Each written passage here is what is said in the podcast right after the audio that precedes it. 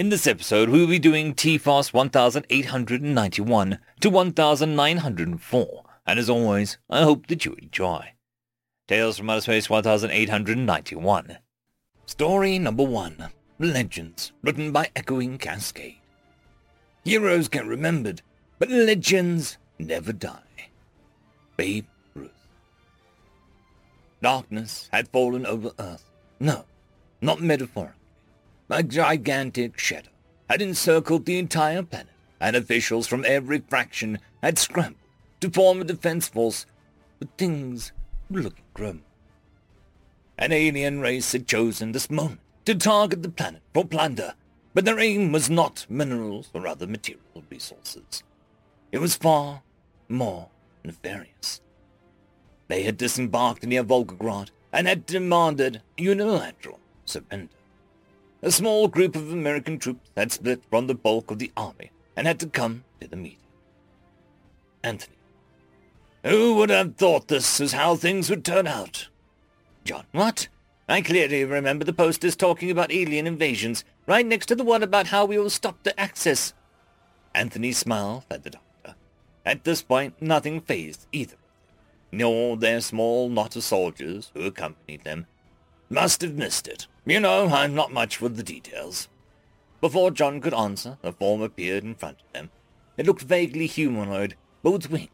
It radiated a gold light which managed to break through the perpetual darkness since the alien's arrival. Unknown. I am the fate that befits the impure.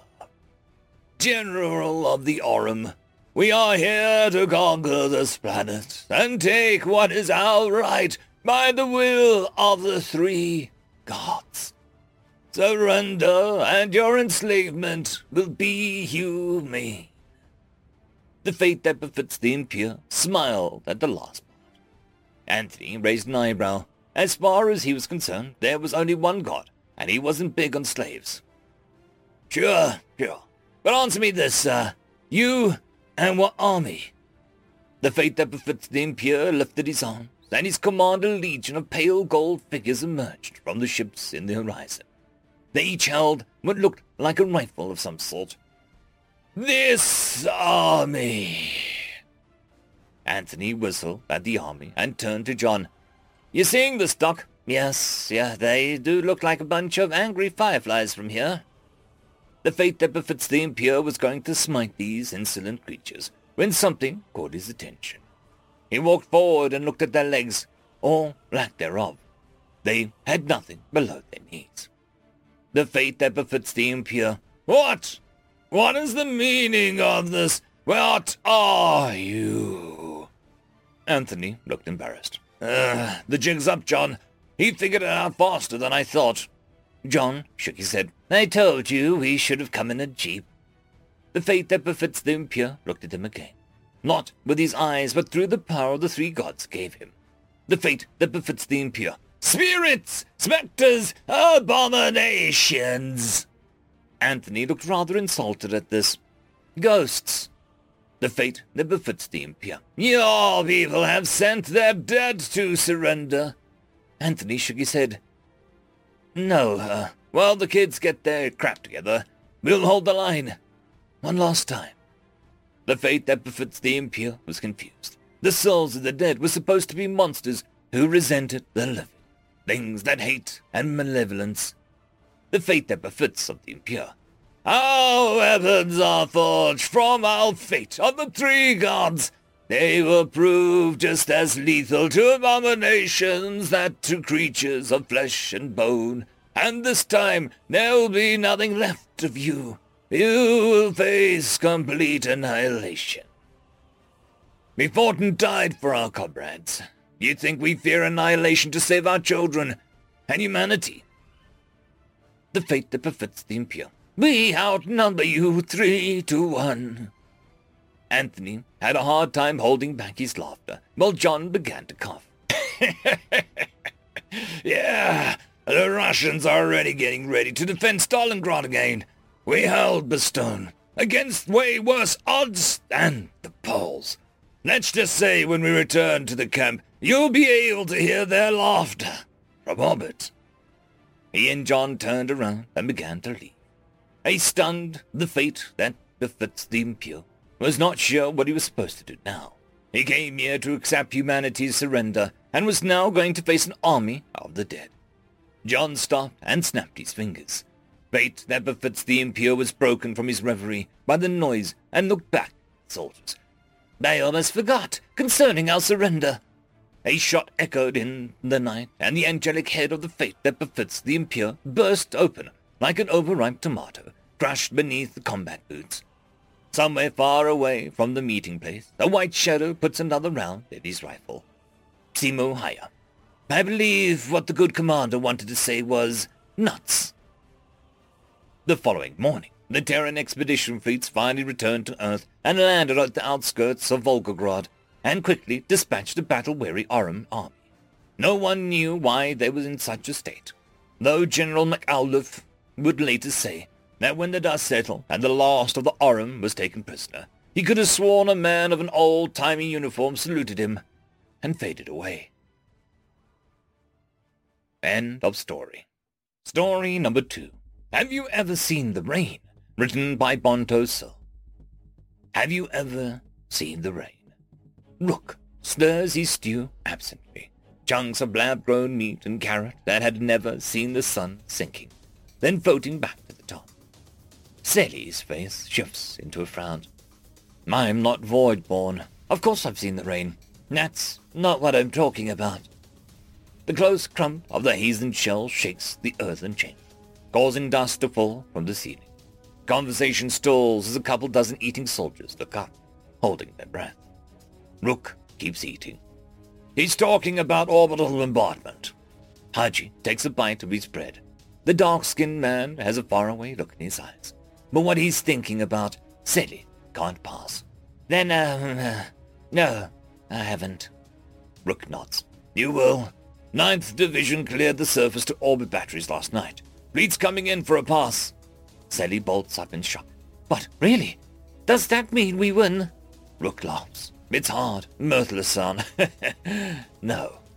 It just means that they're going to come at us with everything they have.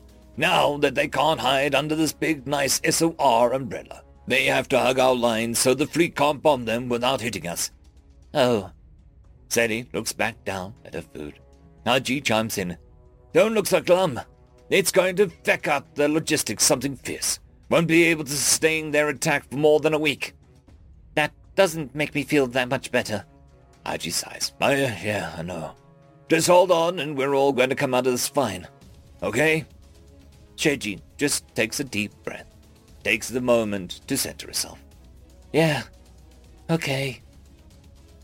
The night is dark, but Sally's visor renders it bright as daytime, albeit with a faint blue glow. She adjusts her rifle on the trench line, watching the readouts on her HUD flicker and stabilize as the gun syncs with her armor system.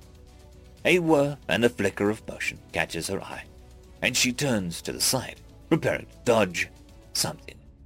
The railgun position to her right adjusts again, the glimmers of light on the side going green as the capacitors charge. You're high-strung, Haji finishes, putting his rifle back together, and slams ammo into it, cocking the rifle, but leaving the safety on as he slings it over his shoulder. Yeah, you told me an hour ago that we were going to be attacked. I wasn't lying. Just relax. Tension is the enemy out here. You're pissed, right? Rook grunts as he hauls his heavy anti-tank rifle up, sighting it at the opposite trench line. Sullen and dark. Most of it the underground anyways. Where's your visor? I'll put it on when it starts. I want to see the rain with my own eyes. Sadie makes a vague sound. She can't really figure out what else to say. For a time, there's silence on the trench line as the army prepares for something. The railgun twitches again. There they are. Haji points upwards to the sky and Sadie follows his finger. A constellation of stars, moving fast against the night. It's not even really organized, just a clump of fast-moving points of light. Is that the fleet? Yep. Close pass. Then they'll swing out to void the rest of the surface to orbit batteries.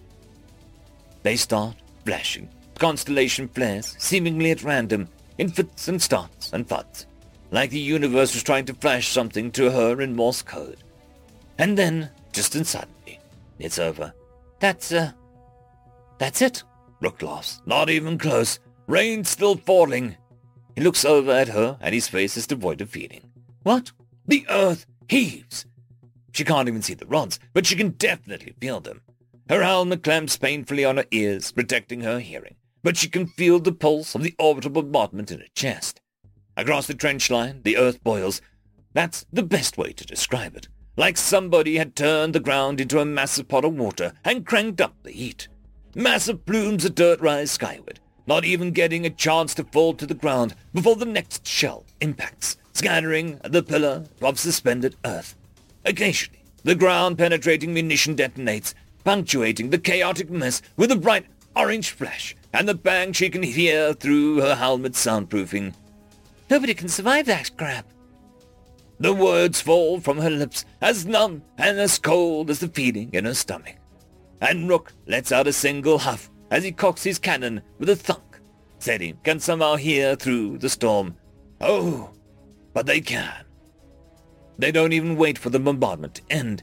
She gets a glint of metal as a Hazen drill tank breaches the surface, its tip skyward as it climbs its trench the railgun emplacement beside her fires. The drill tank flips backward, crashing onto its back. But its job was done. Her visor lights up with contacts as hundreds of Hazen stream out of the hole and others charging straight for her. The bombardment tapers off, and for a bare moment it feels like the battlefield is silent, holding its breath, waiting for an unseen signal. Then Rook fires his gun, and the human trench lights up with tungsten and lead. End of story. Tales from Outer Space 1892. The Human Art, written by Sandtrout. I sipped my tea as I read over the missive arrayed upon my desk. Good news or bad, it was difficult to say at the time. Almost anything that offered an end to the war ought to have been a welcome sight. Almost anything. The Admiralty would be incensed at the idea of accepting the offer, and even my guts turned as comprehension dawned. It would be shameful to accept. But my duty was not to pride. It was to my people, and on their behalf I considered the message. To negotiate on such terms was unheard of among my people. To even entertain the idea of ceding territory to these beasts would cause riots. To accept peace now would reek of defeat and demoralize our soldiers. Yet, as we fought, our young died in their prime, thrown into a bloody stalemate that has lasted decades already and would last decades more.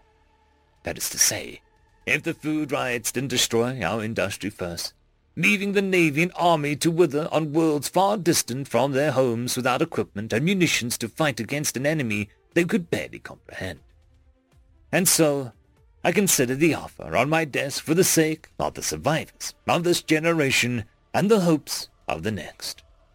The humans ask that we send representatives to meet with the representatives of the Monloons to, uh, negotiate peace. The humans even offered to host a meeting within one of their systems near both of our and the Monloons' territory. It was also near the largest conflict zone, though not part of it. They said that this was to ensure the safety of the delegates, as any attack on the meeting by either side would quickly face a large force from the other, as well as the human security contingent. It was odd, still, that the humans would even consider such an intervention. In spite of their proximity to fighting in galactic terms, their system had been relatively untouched aside from the occasional raids from the deserters gone pirates. Neither side was interested in antagonizing our neutral neighbor because while the humans likely weren't a match militarily for either of us or the Monloons, the majority of military power on both sides was directed at the other, in an unstable stalemate. The humans were unique in that, it seemed, though. They were friendly, not just with themselves, but actively sought conversation with any and every sapient species they met. And if rumors were true, and few non-sapient species as well. I'd always considered it amazing to the point of incredulity that they hadn't been conquered by one of those species yet. I suppose I should be thankful for their luck. as they might provide a chance to end this meat grinder of a war. The security was uh, extensive. The human interstellar government had mobilized a naval strike force to sit in orbit, and given their history, probably had a couple more hiding in the asteroid belt, all ready to jump in at a moment's notice. I supposed I shouldn't have been surprised that they actively encouraged us to bring whatever ground security detail we felt was appropriate to ensure the safety of our delegates. I was certain that the streets outside the meeting looked similar to a combined arms battle currently being waged along the border worlds between my own species and the Mondloon territory. Similar, except the lack of mass accelerator shots, plasma, and explosives creating a staccato lightning. The soldiers within my retinue were not our most skilled, truth be told, but they were our most disciplined and they had been instructed to only respond after a verified first strike from the Mondloon escort. I hoped the Mondloon soldiers had received similar orders. When I exited the personnel carrier serving as my transport, it was in an enclosed garage, presumably below street level. My armored and armed security team stood in contrast to the simply garbed human interpreter. I had informed the human leadership that I was competent in understanding the Mondloon language from intelligence intercepts, but they had insisted on offering their own interpreters for both delegations. At that point, I decided that this might have been a wise on their part, as I realized that I could not even interpret the human's expression at the time. To rise, the human greeted me in a remarkably clear rendition of my native tongue. Given. Good rise and be good, I gave the customary response as we entered the building. We've had the chance to meet, but what do we know about the other delegation? I asked, transitioning the human tongue in the last word, as there was no direct translation in our own language. English, they called the language, strangely. Not Terran, or Earthling, or human. English. It was just one oddity of an odd species, though and I had decided not to ask into it. The Mondloon sent a matriarch named Under River Over Forest, or at least that's the best translation my colleagues could come up with. The human spoke a bit slowly, but clearly, like a subordinate. That is, uh, acceptable, I stated, as I processed the information. As per the terms of the agreement, I'm not familiar with my counterpart serving as the interpreter for an opposing delegation, and only your name and rank will be revealed to the matriarch, the human reassured me. I gestured in confirmation that I understood. I was the chief of civil operations under the prime minister, so I didn't doubt that the matriarch would be at least aware of my existence. For my part, our reconnaissance had informed me of the movements and actions of the matriarch, and assured me that she was capable of making decisions that would carry weight. We entered the designated room my interpreter's chin held high in supplication, and I with my head lowered in authority. The other delegation entered from the other side, their human interpreter seated upon the sort of rolling sled that also carried a bloated matriarch. This lifted my hopes that even if the negotiation failed, the humans obviously respected myself and my people more than the Mondloons. In the center of the room was a rectangular table with the long sides towards each incoming delegation. At one of the narrow sides sat a third human, dressed similarly to my own interpreter, though significantly older based on the light hair and wrinkles. My own security detail stared cautiously across the table at the armored Mondloons escorting the matriarch. The older human gestured to each of the delegations, and we both took our place at the table. Myself slowly lowering myself onto the cushion, and the matriarch sled simply slid up to the table. Then the older human spoke, with my own and the Mondloon's interpreter converting the words to respective languages. We now commence the first LRI conference regarding the war between the Mondloon and the Imtali nations. The Imtali delegation has been granted the right to speak first. I nodded and spoke into my interpreter. I wish to start by asking which contested worlds the bug is willing to withdraw from to stop the war. My interpreter's face twisted as he listened, but he made no complaint and relayed the information to his counterpart in his own language, and then the Mondloon interpreter recited the information to the matriarch. At that point, I realized how tedious this negotiation was going to be, and that I needed to weigh my words. To my grasp of their language, the matriarch responded with, The ones that the lizard is tired of bleeding on. I started to bristle at the insult, but the follow-up by my interpreter assured me that the correct translation was, There are many neither of us wish to die over. The human had already proven that he had a better grasp of my language than I had of the Monloon tongue, and the translation of the symbolic language was one of the human's primary reasons for insisting on their own interpreters. The tedious dialogue continued back and forth for several hours as I agreed with withdrawal soldiers burning one of their agricultural worlds in exchange for the Monloon Navy lifting the blockade on a system housing one of our main industrial colonies, as well as a general agreement to hold existing military units from offensive operations until further negotiations could determine the final outcomes. Halfway through the negotiations, I had realized that my disrespect for the matriarch was childish compared to her own polite respect. I would make sure not to underestimate her next time. Conrad lifted his spear to his counterpart. To saving the galaxy, one lie at a time. Nazihah laughed and met his mug with her own wineglass. To talking it out without a shootout. They both sipped before Nazihah spoke again. How long before they figure out how much we scrubbed that conversation? I give it at least ten soda years. Either way, the Abyssin is desperate for peace. I could practically smell it on him. Even if he figures it out tomorrow, I think he would thank us for it. Yeah, Underriver was sick of needing to spawn a new brood every month just to keep the population stable. Nazihah looked contemplative for a bit as she sipped her wine. I'm amazed at how often a simple conversation calms things down so much, though. The elderly man that had been presiding over the talks stepped up to the bar to join the interpreters. They never learned how to, he said as he sat. I think of all of your assignments, all the culturally background and history that you have had to research before these jobs. Conrad chuckled. It's easy. Most of them unified their cultures millennia ago. I had to do more research before I was confident that the Nazi's dad wouldn't kill me for dating his daughter. Nazar lifted her eyebrows suggestively at Conrad over her glass. And I thought your parents were going to kidnap me for a baptism when they learned that I was Muslim. The old man grinned. Exactly. Humans spread so fast and far on our planet that when we finally settled down, we didn't know each other existed, any more than we knew about the Monloons and the Imtali. When we started meeting again as civilizations, we were practically aliens.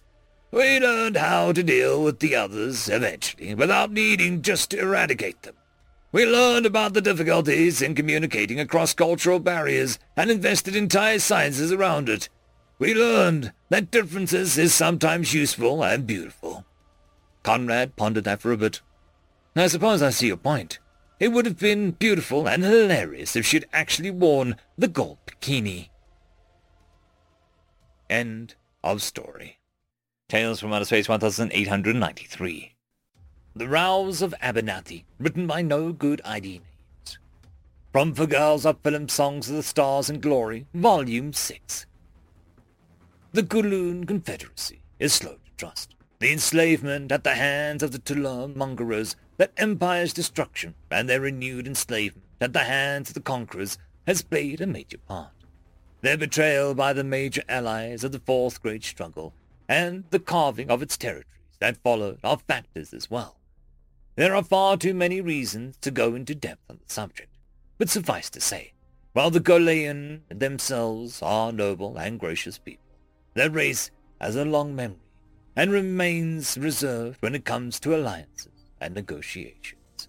Of course, there is an exception to every rule.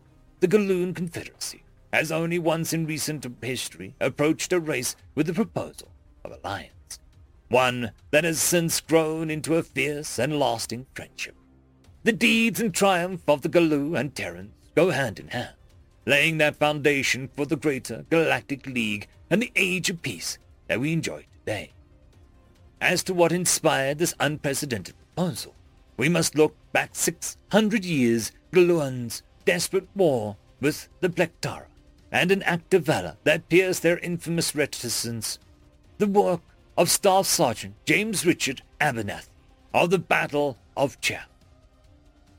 Better beings than myself have gone into depth on the background and details of the Battle of Chaff. See Lodorahas, the Reaping Fury, Gold Pools, the Blood-Soaked Field.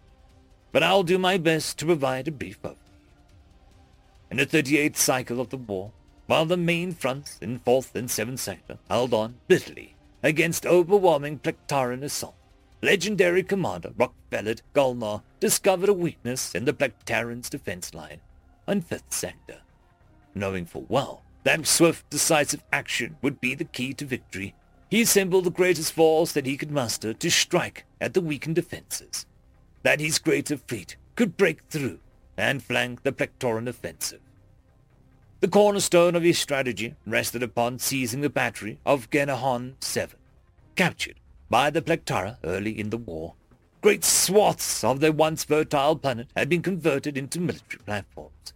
Any ship of the line that might hope to cross the Plectaran territory would be subjected to the combined fire of four million long-drive plasma cannons at any one time. To admit the fleet's safe passage, the guns of Genahan would have to be silenced. Gulnar's armies landed by dropship on the planet's surface and marched on the central artillery command base on the far side. At dawn, they met the hastily assembled armies of the Plectara defense on a wide plain of the Celadon grain and the Battle of the Chaff. The Galoon were outnumbered and exhausted from their long march, but as the Plectaran weaponry battered their shield emplacements, their commanders began to rouse. The Galoon race placed a great importance in poetry and oration in their culture, compounded by their natural psychic abilities. In war, Galoon officers are trained to deliver rouses to raise morale before a battle.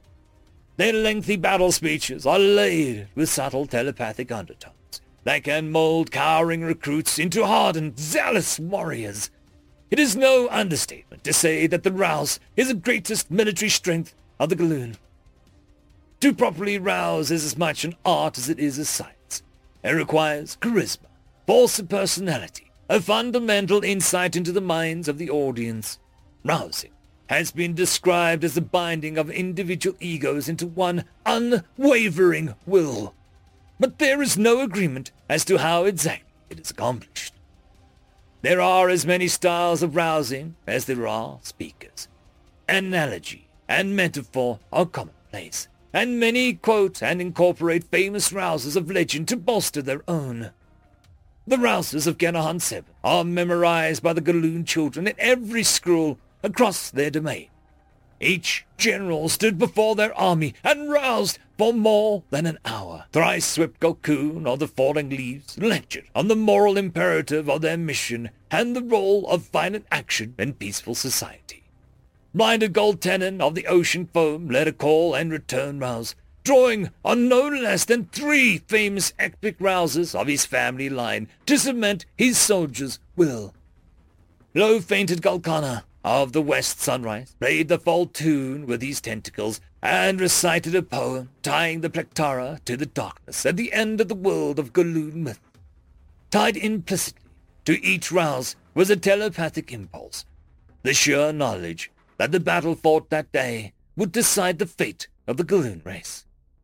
To say that these rouses were successful would be an insult to the majesty of the art. When the shield dropped, the Galoon armies charged on the Plectara, with a fury not seen since the earliest records of the Galoo. When their guns ran dry, they drew their golden press blades and redoubled their assault. When their blades chipped and shattered, they cast them aside and met the Plectara with their bare hands.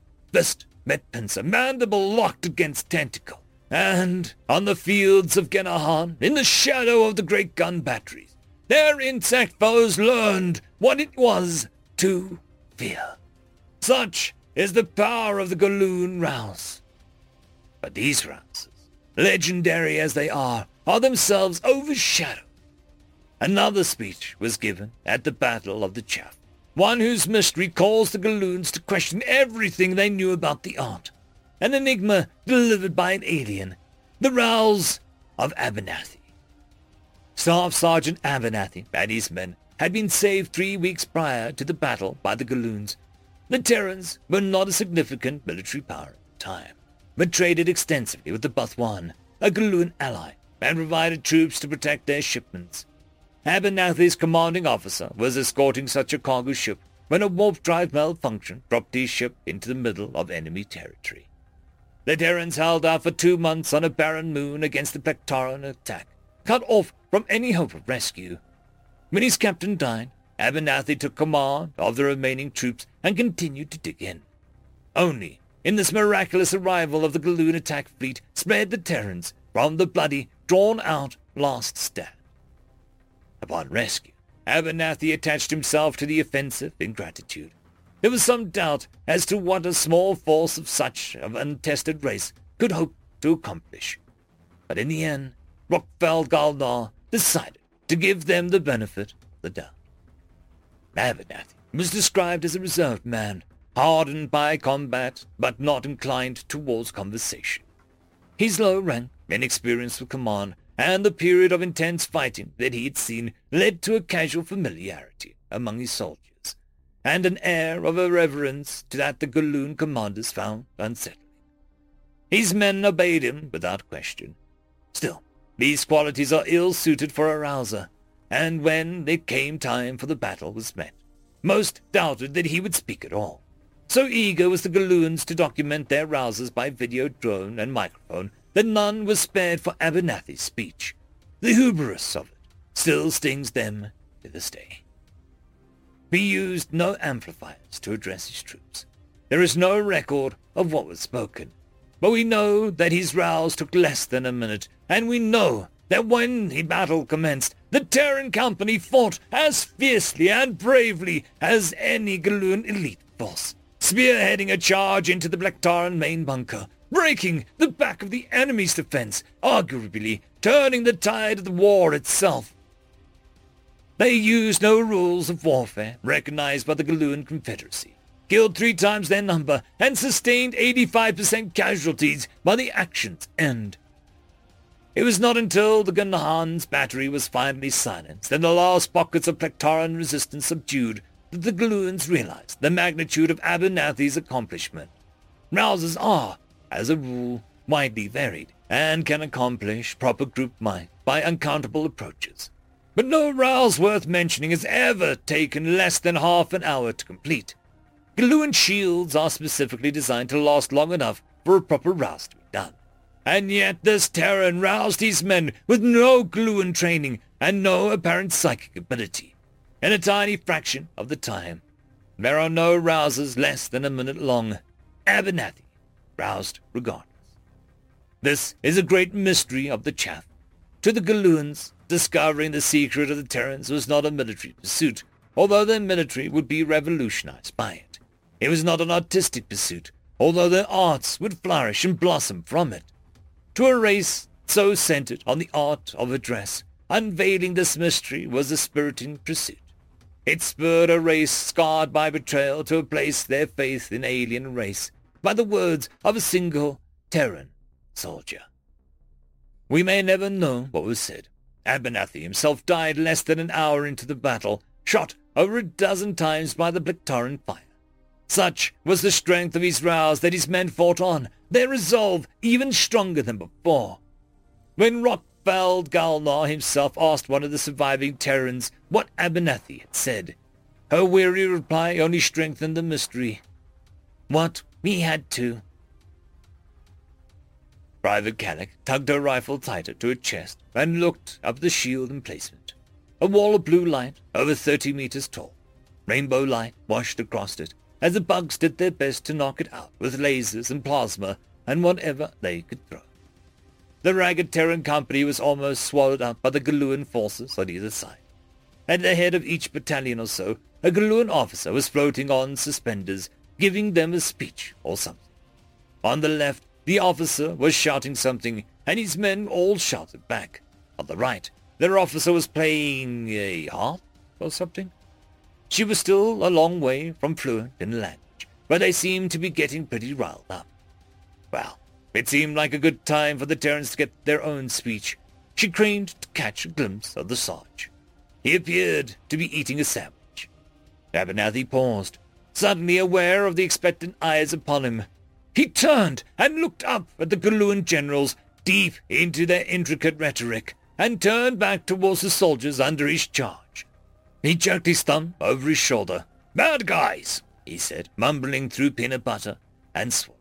He shrugged. Fuck 'em up! End of story. Tales from Outer Space 1894. Story number one. A Moment of Clarity. Written by AK-1308. Jack, we have a set drones incoming. ETA 34 seconds from the... Mark? Dangling inverted from a cable affixed to the sky arch above him. I disengage the brake built into the reel of my chest harness. The only thing that keeps me from dropping away into the night haze below is the pressure of my left heel on the part of the cable that runs over my right instep. Throughout the progress of my current crime, I've gradually been letting it slide through so that I can employ both hands at once. Above me, towards my feet, the nanite-infused graffito extends upward to the base of the arch. In my visual field, I've already got a timer counting up from the moment that I started applying the vertical impromptu signage. As soon as Purity's signal comes through, I start a second timer, beginning at 34 seconds, then counting down. At the same time, I let myself slide down a little farther and add some more swirls and lettering to tonight's masterpiece. Thanks, sweetheart, I say, just loudly enough for the mic to pick up. Pattern, Sigma Alpha, how did you know, Jack? You always know. 28 seconds. A smile crosses my features, though my steadily moving hands do not falter for a picosecond. Research, good intelligence, and forethought. Get lost, skedaddle, go make a hole in the air. Okay, Jack, I'll be at the usual place. 23 seconds. I allow myself a half-second sigh at the good fortune I had to encounter purity when and where I did, although I have to be honest with myself. Most of the good fortune was my own manufacture. It always is. My timer is counting down exorbitantly, of course, and I have artwork TM to finish. Two more short drops and 20 seconds later, I'm done. I release the cans and they retract on cords to my waist. 50 seconds since I attached the cable and began my night's work. It seems Clarity security drones are quicker off the mark than normal. I usually have at least 15 seconds to admire my work before they start bothering me. 3. I lock the chest reel and kick out gently from the pillar that I've defaced, or if you're a like-minded person to myself, enhanced, with my now shimmering message. All hail our robotic overlords! With an evilly grinning caricature of a Clarity's public avatar at the bottom as the punk to the exclamation mark formed the whole sentence. 2. Back I swing aligning myself horizontal. My boots make solid contact with the pillar, and the gecko grip soles latch on. Something deep within me thrills at what's about to happen. 1. Crouching, facing down, I poise for a split second. My left hand rests on the reel brake and its counterpart, the control that's designed to wind me back upward. 0. I deactivate the gecko grip and kick outwards, right arm forward like a high diver, and for much the same reason. As I leave the pillar behind, half a dozen security drones sweep around the pillar to left and another half dozen to the right, already firing their T-beams. I'm out of their cone of fire, I'm unlike them. T-beams are a cast iron problem to deal with. I'll pay that one. Struck by one, the target is immediately teleported to a random holding cell somewhere in Clarity's sprawling Secgest complex. There's not such thing as a grazing shot.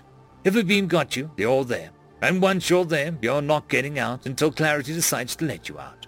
Many are due to stay in there until their dying day, just because Clarity has decided that they're too much trouble on the outside. Habeas corpus becomes habeas corpse. 90% of the Clarity's prisoners haven't even done something that would have been considered a crime back before the Technocorps took over. Now, instead of whatever is not banned is permitted, it's whatever is not permitted is banned. Running on a pedway, walking too slowly on a pedway, making too much noise on a pedway. The only safe thing is to do is to be dull little herd creature, moving at exactly the same speed as everyone else, keeping your head down and your mouth shut. And of course, when you get back to your tab, you've got to be careful which music you listen to, what big screen shows you watch. One 70s subversive show too many in a month puts you on the watch list. One too many a week assigns a monitor to your location. More than one a day and the sect police buzz your door open and hustle you out. Once you're in the open, they step back and Sectron T-beams you and your cuffs straight into holding. Their definition of due process is whether they toss you down the steps first. The savage irony is the Technocorps know how much you're watching because they supplied the shows in the first place. They tried suppressing the shows at first, but aspiring video artists started making their own. So they produced officially made ones of far better quality and even more subversive a tone than the vid hacked ones.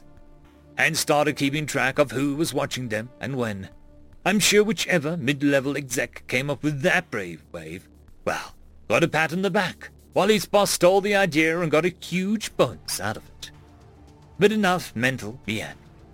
T-beams flare before they even have the lock on, because I've been inconsiderate enough to use laser chaff and hot smoke to spoof their targeting in the past.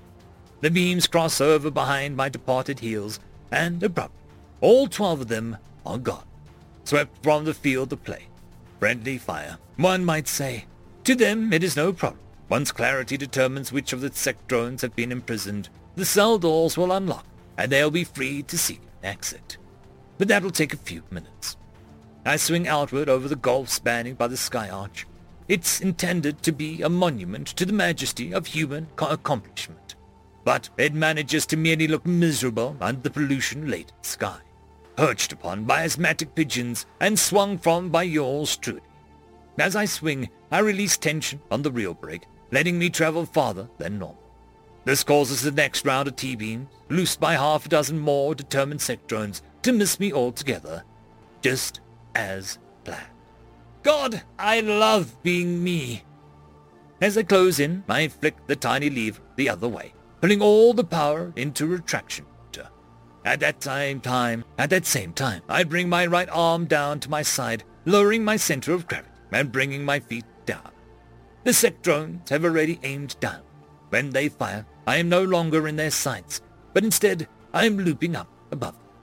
This confuses them for the requisite 0.75 seconds it takes for me to shed the cable, perform a flawless forward somersault with a twist, and land on the middle of the first three drones.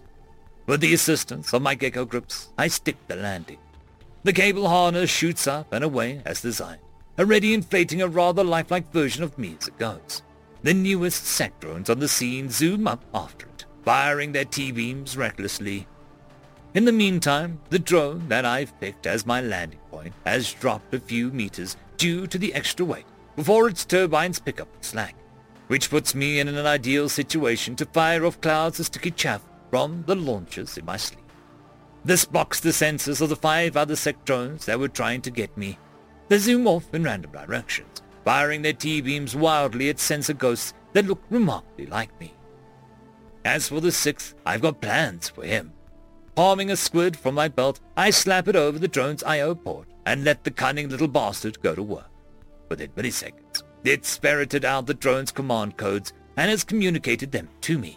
I pat the now suddenly obedient drone on its outer casing and tell it to turn off its IFF beacon.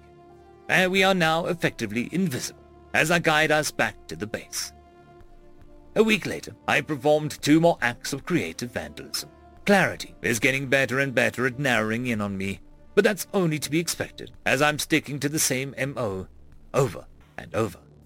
Better yet, the dulled masses are paying attention I see miniature replicas of my graffiti hastily scribbled here and there, and I am heartened by the fact that not everyone is beaten down and soul killed yet. Once again I dangle over the city, preparing my most extravagant art yet. The nanites within my sprayers are freshly crafted, ready for action. I'm being a little careless now, because I want to finish as much as I can before the sectrons arrive. My sources, subtle and careful as they are, have indicated that sectrons have been pulled from every other city under the sway of the Technocorps. I am wearing sensor deafening outwear, but that will not save me tonight. Before I went out, I left word with the invisible people. the quiet ones, the lurkers in the dark. Tonight is the night! Before this eve is done, they will have their turn to lash out and rage against the machine.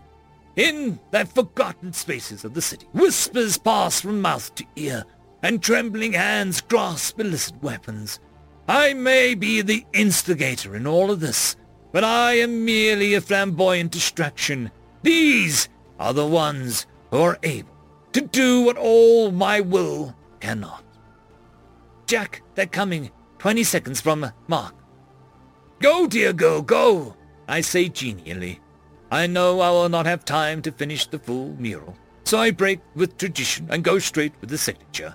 Straw Man Jack. As the last spray finishes the final touch, the sect drones sweep into sight. I complete my art by spraying my own arms. There is not just one of them, or ten, or twenty. There are hundreds. They must have been stacked up over every section of the city, lurking in underpasses, waiting for me to begin my work so that they could close in on me from every angle, aiming to defeat every artifice I've used to the date against them. Well, there's one they have not seen yet. I release the cable and drop. There's just 200 meters of air between me and the grimy pedway below. Should I hit it, my career will come to an abrupt end, but my legacy will live on, I hope. But hitting it is not in my plans. As expected, more sect drones come boiling up from below. One, just one, shoots a T-beam. It strikes me, dead center. The world blinks away. I'm within a cell, still wearing all my clothing, the cans at my waist. A scream across me flares up to life with Clarity's avatar, a solemn woman's face. Well, that was an anticlimax, I say out loud. I expected to be allowed to fall a few more seconds, perhaps make a few rude gestures, Perhaps you should have let me spatter. That would not serve justice, Clarity says. You will live out your days in this. Really, I say with a smirk. You haven't scanned me yet, have you? Scan blocking is in use. Scanning useless.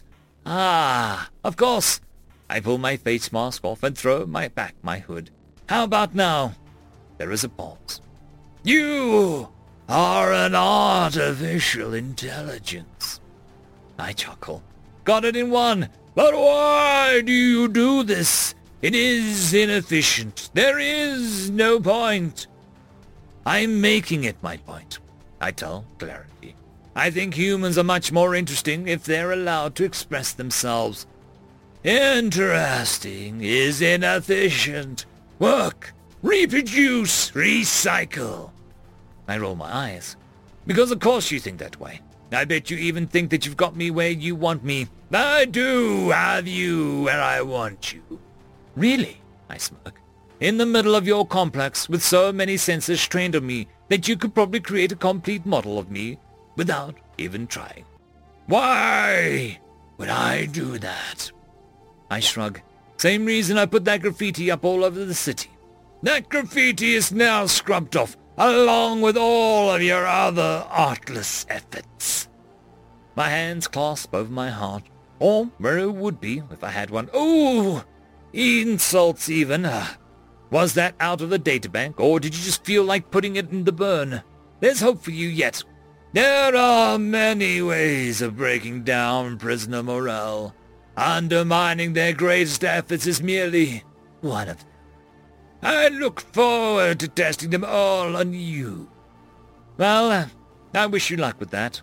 I reach into my pocket and pull out a module I clutched together from the IFF beacon out of the luckless drone I hijacked the other night.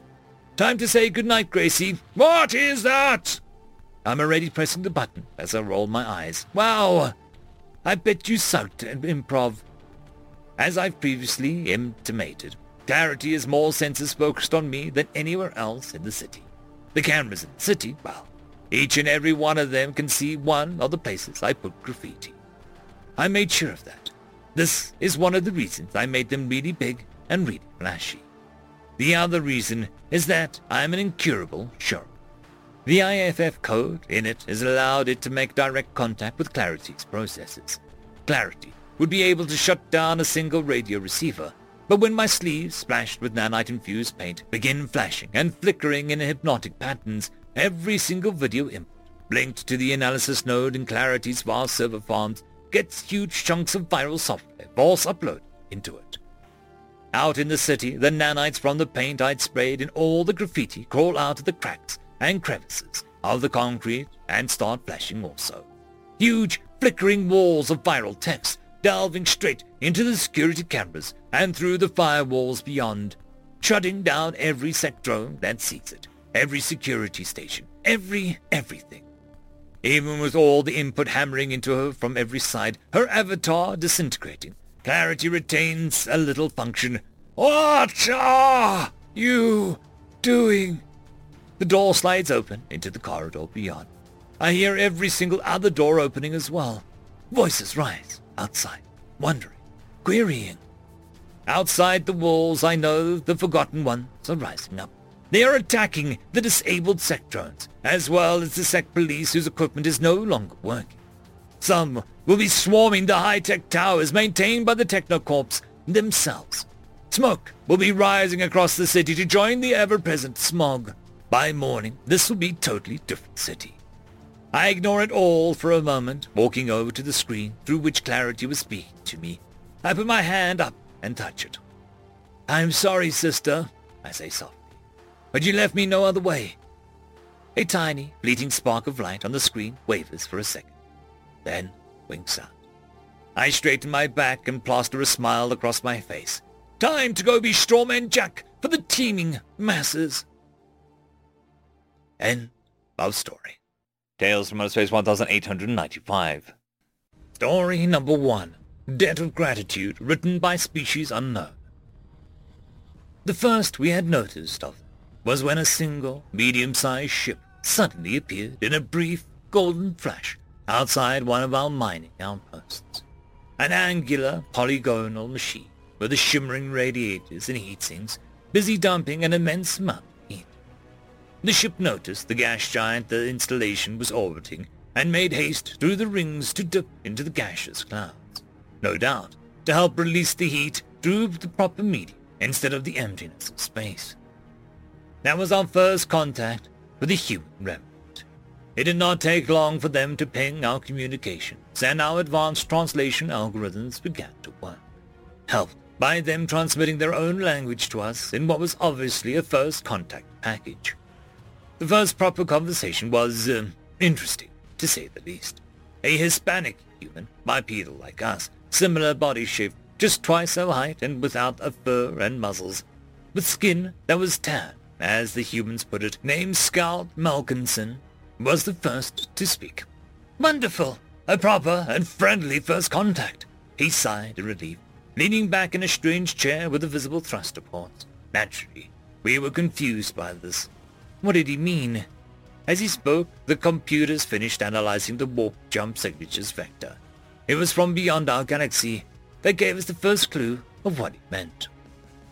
After a little bit more talking, we divulged that his race was fleeing their own galaxy. Fleeing their own galaxy. Through the infinite darkness between galaxies. Even in our 60 million Earth years of void travel, such a thing was preposterous. Warp jumping is still too slow for crossing them, even to the closest one. It would take centuries, and there's not enough fuel in the world to keep the ship going. That's when the alarms began to blare about immense warp jump signatures approaching. Well, uh, they want to meet you now that the system is safe. Scout Malkinson smiled at us. Space, several thousand kilometers away, erupted in great golden flashes of light and enormous cylindrical ships and a huge variety of other ship shapes of all kinds are disgorged into an area around our humble mining outpost. The entire collective was similar to that of the mineral-rich rings we were in orbit of and digging out. The second thing we noticed, after getting over the sheer size and number of the thousands of vessels all in one place, was the fact that every single one of them was armed in some fashion. The strange part, though, was how all of them appeared to be brand new despite Malkinson's claim of them traveling from their own home system to our galaxy, taking five of their centuries. Such a thing had never been seen before, but the warp jump echoes claimed this was true. The only place they could have come from was outside of our galaxy. It didn't take long for the humans to give us the name that is easy for them to pronounce, Velid, due to looking similar to the mostly tamed predatory species they brought with them called felines. The news of a new species coming from beyond the galaxy did not take long to spread, and soon the other races in our coalition arrived, as well as a proper ambassadorial delegation. Our sleek white and orange vessels, built of hard light with floating fins for maneuverability, that are designed after the graceful movements and looks of the native fish of our homeworld, the Husa, with their wide, winged avian-looking vessels, and the Odanton, with tail, reinforced crescent-shaped designs, all arrived and were invited aboard the humans' culture ships. It was clearly obvious that they were not completely united. The sheer number of ships' designs proved as much, but they were united enough to give every nation colony, and even sub-facets of their history, like the internet and video games and movies with the vessels that acts as museums, as well as living space. Our coalition was welcomed them with open arms, giving them several systems in each of our spheres for where they could settle and rest after their journey. And for this, humanity was thankful and gladly shared the technologies that allowed them to create such structures as the culture ships and to survive for long in space. Matter disassembly and reassembly, bioandroids, mind transfer, similar things had been experimented with or theorized, but no one in the coalition ever went far with them, besides the Ardontan, due to their engineering prowess. But here, here we had working examples of each. Immortality was truly created, and by a race that hardly even begun expansion through space before they had to flee. They had been passing through the void for 500 years without FTL, and then basic FTL before making the first contact. Then 50 years later, their flight began. Until 500 years after that, they arrived in our galaxy, what they named Andromeda.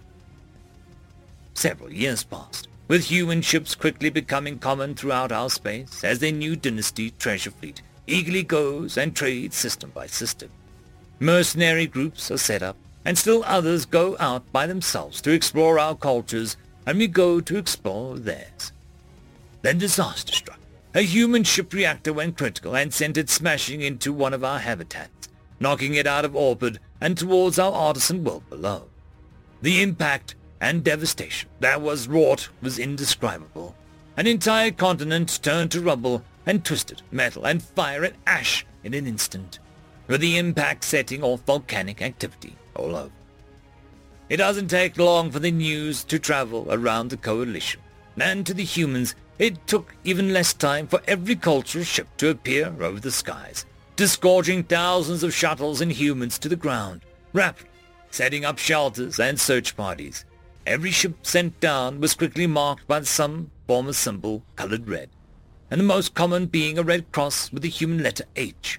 Within an hour, we were sure 90% of every human spacefaring vessel was surrounding our broken artisan world, flitting up and down from the ships in orbit with the injured, the homeless, the hungry. Naturally, we asked why the humans had sent so many ships. They replied, we were saved by the selflessness of a race who sent their last 12 living members out with technology and knowledge in search of people to save. When we arrived, you saved us from further time and space by gifting us worlds to start anew. Now, it is our turn to repay the debt, to show our gratitude. When they finished, five rings of fire-belching golden light appeared over our world, releasing five truly enormous vessels from a fiery maw, each one with the same basic shape, but each one having its own uniqueness to the way the bridge and extensions are placed and shaped. Each one marked with one of the five most common red markings on the other ships that appeared, and each one with absolutely no weaponry. This is the beginning of the relief fleet, united under one goal, to help everyone, no matter race, religion or creed, get food, water, shelter, medicine. All you have to do is ask. The human ambassador smiles at everyone and helps spread our debt of gratitude. End of story. Story number two, I Weep, written by Dragonson04. I've had many names over the millennia. My children have called me Terra, Gaia, Mother Earth, Mother Nature, Tonantzin, Hautu, Bhumi Devi, Joro and Geb, to name but a few. I weep for those times. Other children from another mother came and scarred me deeply. I did survive, but most of my children did not.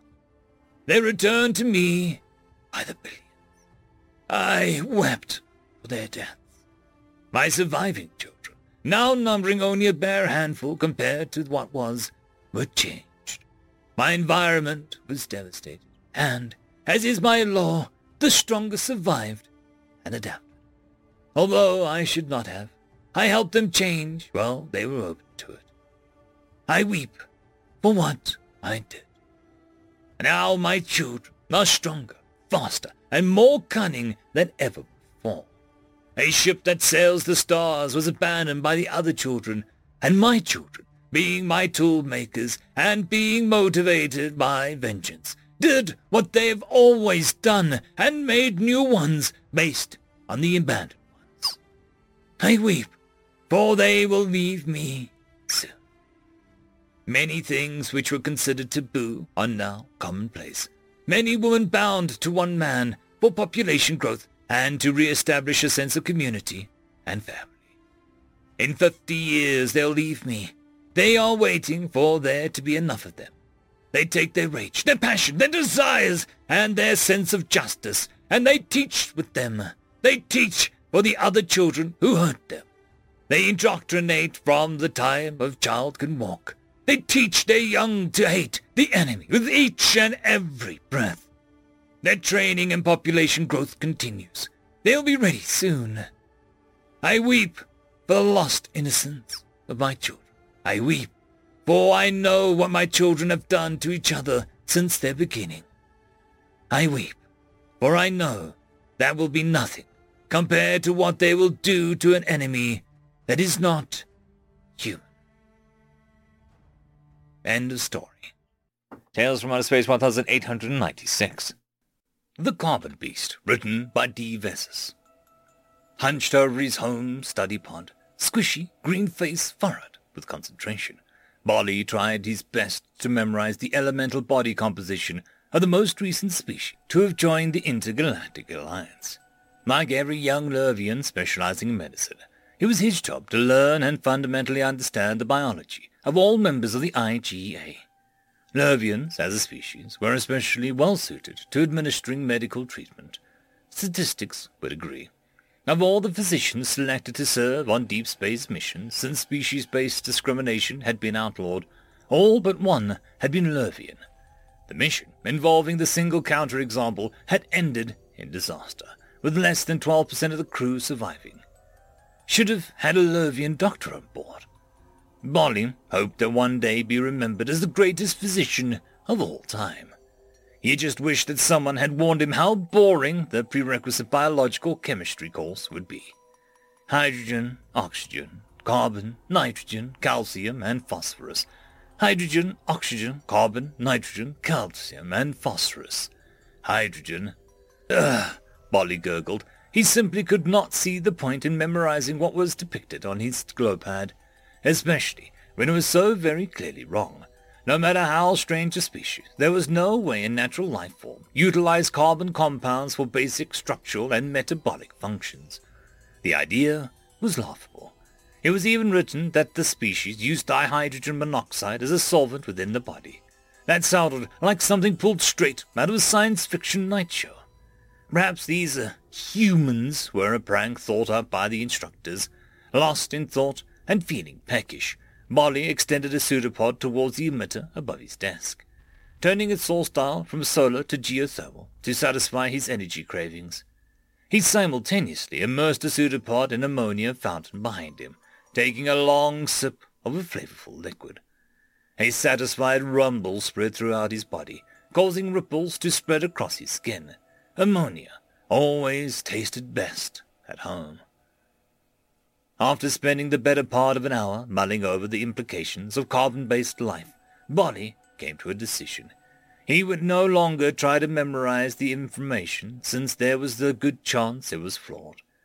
He was not one to waste his time. His instructors were probably having a grand old time in the pleasure lounge, laughing and bonding over their little prank. Let them.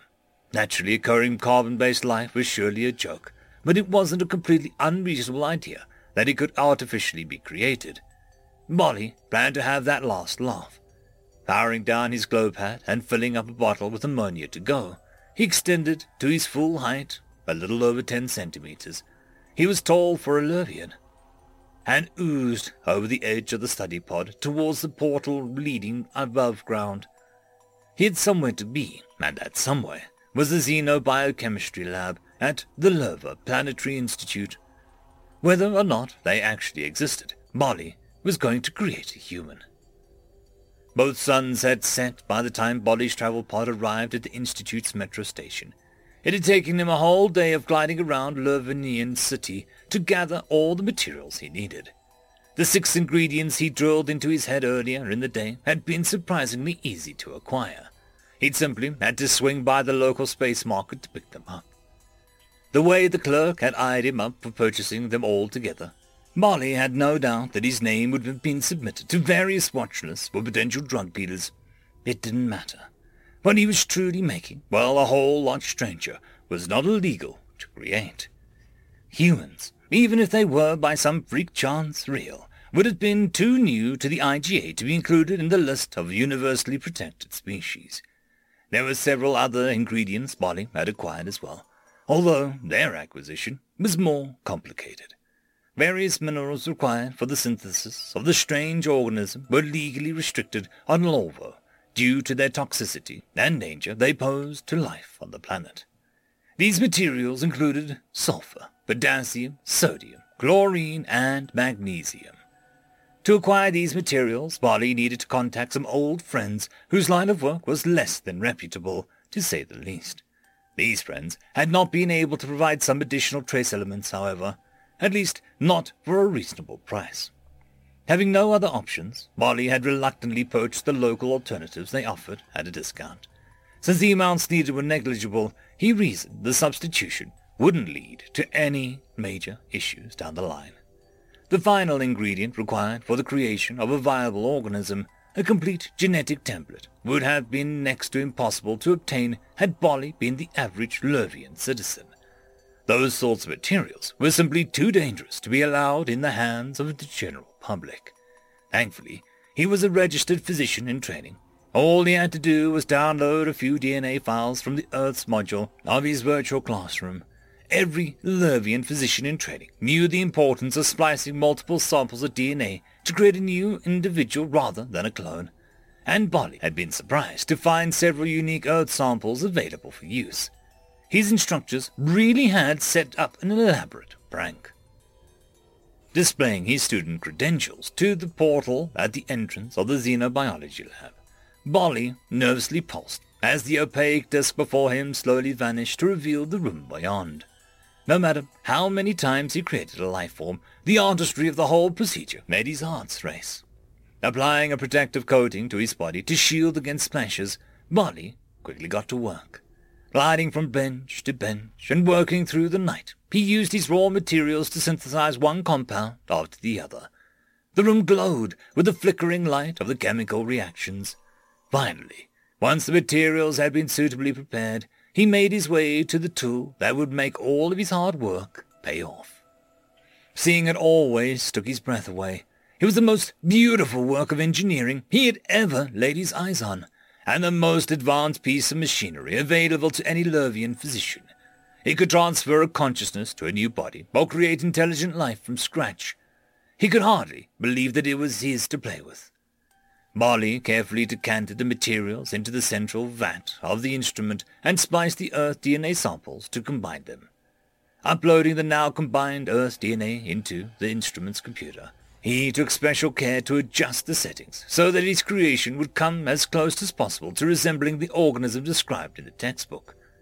He wished his teachers had made their description of a human a little more realistic. taking 26 years to reach full maturity was simply ridiculous. That was over 100 times longer than any natural Lurvian lifespan. Nonetheless, he adjusted the specifications accordingly. It wasn't like he had to raise the thing himself. The machine-created organism would be created completely mature. Double-checking that all the settings were as desired and taking a deep breath, Bolly initialized and activated the machine. He was promptly greeted by several warnings issued by the computer's robotic voice. Warning! Genetic scan indicates multi-species splice. Cancel operation if unexpected. Warning! Genetic scan indicates dimorphism may be exhibited by this organism. Database search provided genetic sample does not provide sufficient information to implement this feature. If you choose to proceed, dimorphism-related settings will be ignored. Created organism will be capable of independently producing offspring. Warning. Element is substitution detected. Unexpected materials detected in formulation vat. If you choose to proceed, there may be unexpected results. Bolly read the warnings, mentally processing each one. He had not been expecting the multi-species splice. Perhaps the genetic diversity of the humans was much greater than that of the other species in the universe, leading each individual to register as a unique species. There was no way a planet could support multiple species, especially when one was supposedly advanced enough to join the IGA. In any case, he couldn't cancel the operation, not when he was so close to success. The second warning was likely due to the first. It made sense that a database search for his combined Earth sample wouldn't return much information, especially if the machine incorrectly thought there had been multi-species splice. Regarding the lack of dimorphism and the ability of the created organism to independently produce offspring, Bolly wasn't very concerned. Lurvians could choose their form and independently produce offspring as well, and it hadn't led to any issue so far. Perhaps the human wouldn't be very accurate when it came to physiology, but it would be close enough. The third warning was unfortunate, but both expected and unavoidable. He simply could not afford the remaining imported materials. Without a second thought, Bolly activated the life-giving instruments. He would create a human, and in doing so would prove his instructors how ridiculous the claims were. The machine came to life with a hum, its arms moving faster and faster. From the vat, a shape began to emerge. When the procedure was complete, Bolly was horrified by what he saw. The sleeping creature was colossal and did not at all look like the cute and cuddly illustration from the medical textbook. Every inch of its skin was covered by hard, crisscrossing scales, completely unlike the sparse fuzz he had expected. A thin membrane stretched between each of the clawed fingers, similar to some aquatic species known to the IGA. A thicker, downy membrane connected its disproportionately long arms to its torso, and bore gills that were supported by thickly muscled, hooved legs.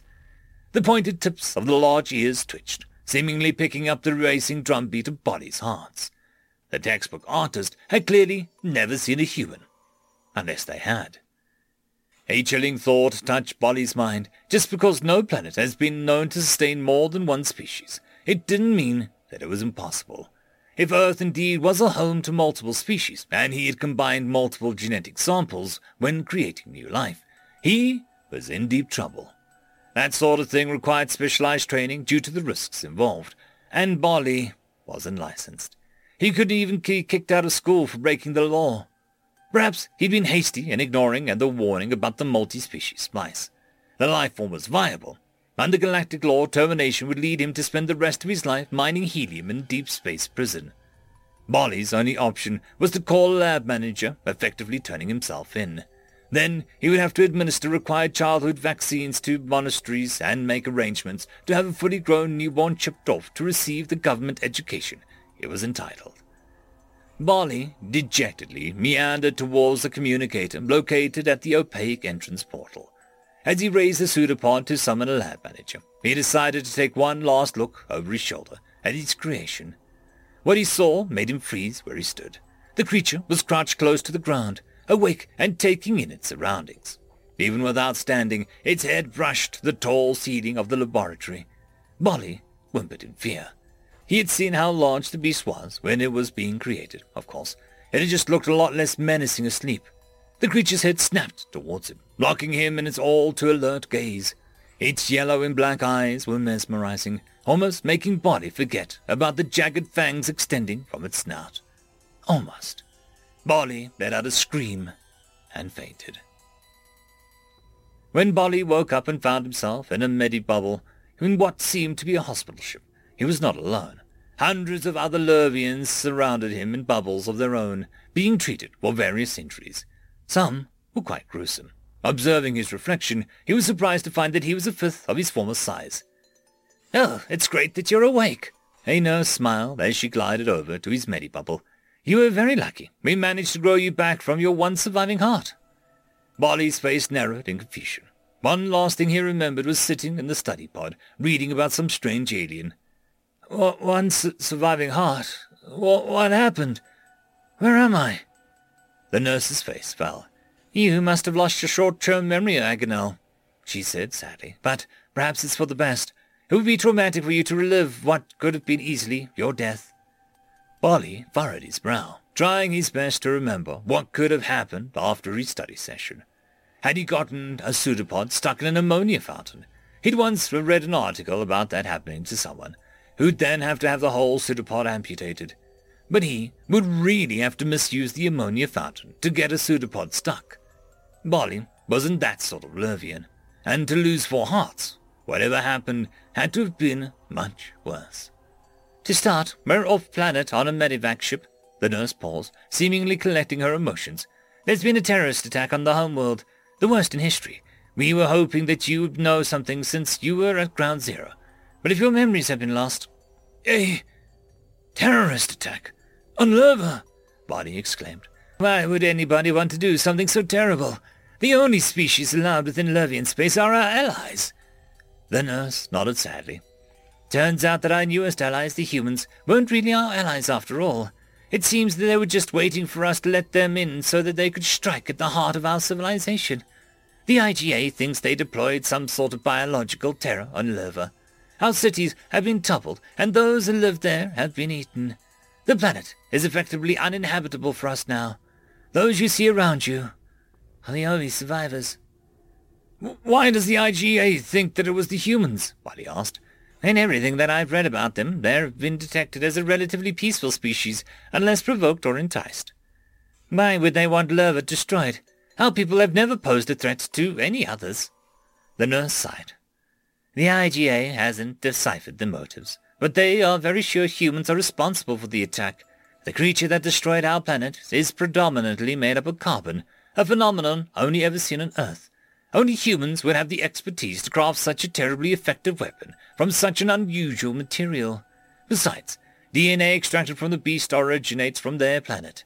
It seems this thing is even part human. It's practically a closed case. Carbon-based, he mumbled. Something about that was uncomfortably familiar. Pushing away his unease, Bolly forced himself to smile at the nurse. Please clear me for release from the medic bubble as soon as possible. While it appears my identification cube was lost in the accident, I'm a galactic physician in training and will assist you in caring for the other patients. The nurse chuckled. Physician in training or not, I need all the help I can get. I'll check your vitals, and if your heart is stable, we'll release you within the hour. Bolly felt his heart beat a little faster, an idea taking root in his mind. Thanks, he smiled. Genuinely this time. The bubble popped, and he was free. Before getting started, I'm going to need to ask for one last favor. Looking past the sea of injured Lurvians, he spoke to the nurse. I'm going to need a line of communication opened with the IGA's biowarfare division. I'm going to need access to the xenochemistry laboratory. I think I know how to strike back. As the communication channel opened and Bolly stepped into the virtual meeting room, he was shocked to find himself in a room filled with the IGA's greatest xenobiologists, military strategists, and administrators. He couldn't help but feel his chest swell with pride. He hadn't expected to be taken so seriously. There was a chance his plan would be implemented after all. Bolly's pride was replaced with shock and rage as he glimpsed at the images suspended on the large screens covering the walls. The once beautiful Lurva had been ravaged. Infrastructure had been reduced to rubble, national swamps and ponds contaminated. The carbon beast had single-handedly brought a mighty civilization to its knees. He was still there somewhere, on the planet's surface, feasting on his people. poisoning the air. Collecting himself, Bolly cleared his vocalization organelle of goo, addressing those gathered in the room. He spoke with more confidence than he felt. Lady forms and gentle forms, I come before you in the time of crisis. The humans betrayed our trust, extinguished billions of brilliant Lurvian lives, and evicted us from our own planet. The room was quiet, the attention of each occupant fixed on Bolly as he spoke. But you know that already. What you don't know is how to stop it. Get on with it, someone shouted from the back of the room. They were quickly hushed, but it was obvious the others had shared the sentiment. The beast that roams our planet is unlike any that we have battled in the past, Bolly roared. Neither it nor its creators play by any natural rules. Our planet may have been lost, but we cannot give up. Carbon-based life is inherently unnatural, and its domination of the galaxy must be prevented. Unfortunately, we are not physically equipped to defeat such foes. Humans, if they are anything like their creation, are simply too powerful. Our only option is to fight fire with fire. What are you proposing? A stern voice called from the crowd. Bolly singled in on the voice, locking eyes with the Commander-in-Chief and the Intergalactic Alliance. This was his chance, the chance to rise above his station, the chance to be remembered not as the greatest physician of all time, but as a war hero, the savior of his people. More importantly, this was a chance for him to scratch the nagging itch in the back of his mind, the feverish curiosity that filled him, for whatever reason, whenever he thought about carbon-based life. The room had fallen silent at the question. Standing before the crowd of bigwigs, Bolly spoke directly to the Commander-in-Chief. Humans and their creations may be unstoppable for now, due to their strange elemental composition. They may hunt us as prey and drive us from our homes, our only way out of the pit we find ourselves in is to reset the ecosystem. Humans cannot be allowed to sit at the top of the food chain. We must take this fight to Earth. He took a breath, making sure the impact of his last statement would be felt. I propose we create our own carbon beast. Far below the IGA fleet, on the surface of Lurva, all was still. Silver towers that had once touched the sky lay broken and tarnished in the mud. Travel pods sat empty at their stations. A single living creature remained on the planet, its laboring breaths punctuated by shrill wails. It was a social animal, left all alone. It was miserably lonely. The sad beast lay in a den it had made for itself, curled up to protect against the frigid wind blowing through the ruins of the Lurvinian city. Eventually, the wailing ceased, the labored breaths eased, and then stopped entirely. But life had not left Lurva. Six wrinkly pups nuzzled their parent, searching for milk even as the body cooled. Finding no succor and growing hungry, the pups eventually wandered off on their own to search for food. They would not return nor meet again until they were mature. As months turned to years, the pups grew in size and changed in form. They spread to every corner of Lurva, waiting for the day they could themselves usher the next generation of pups. The beasts were social creatures. They would make sure that they would never be alone again.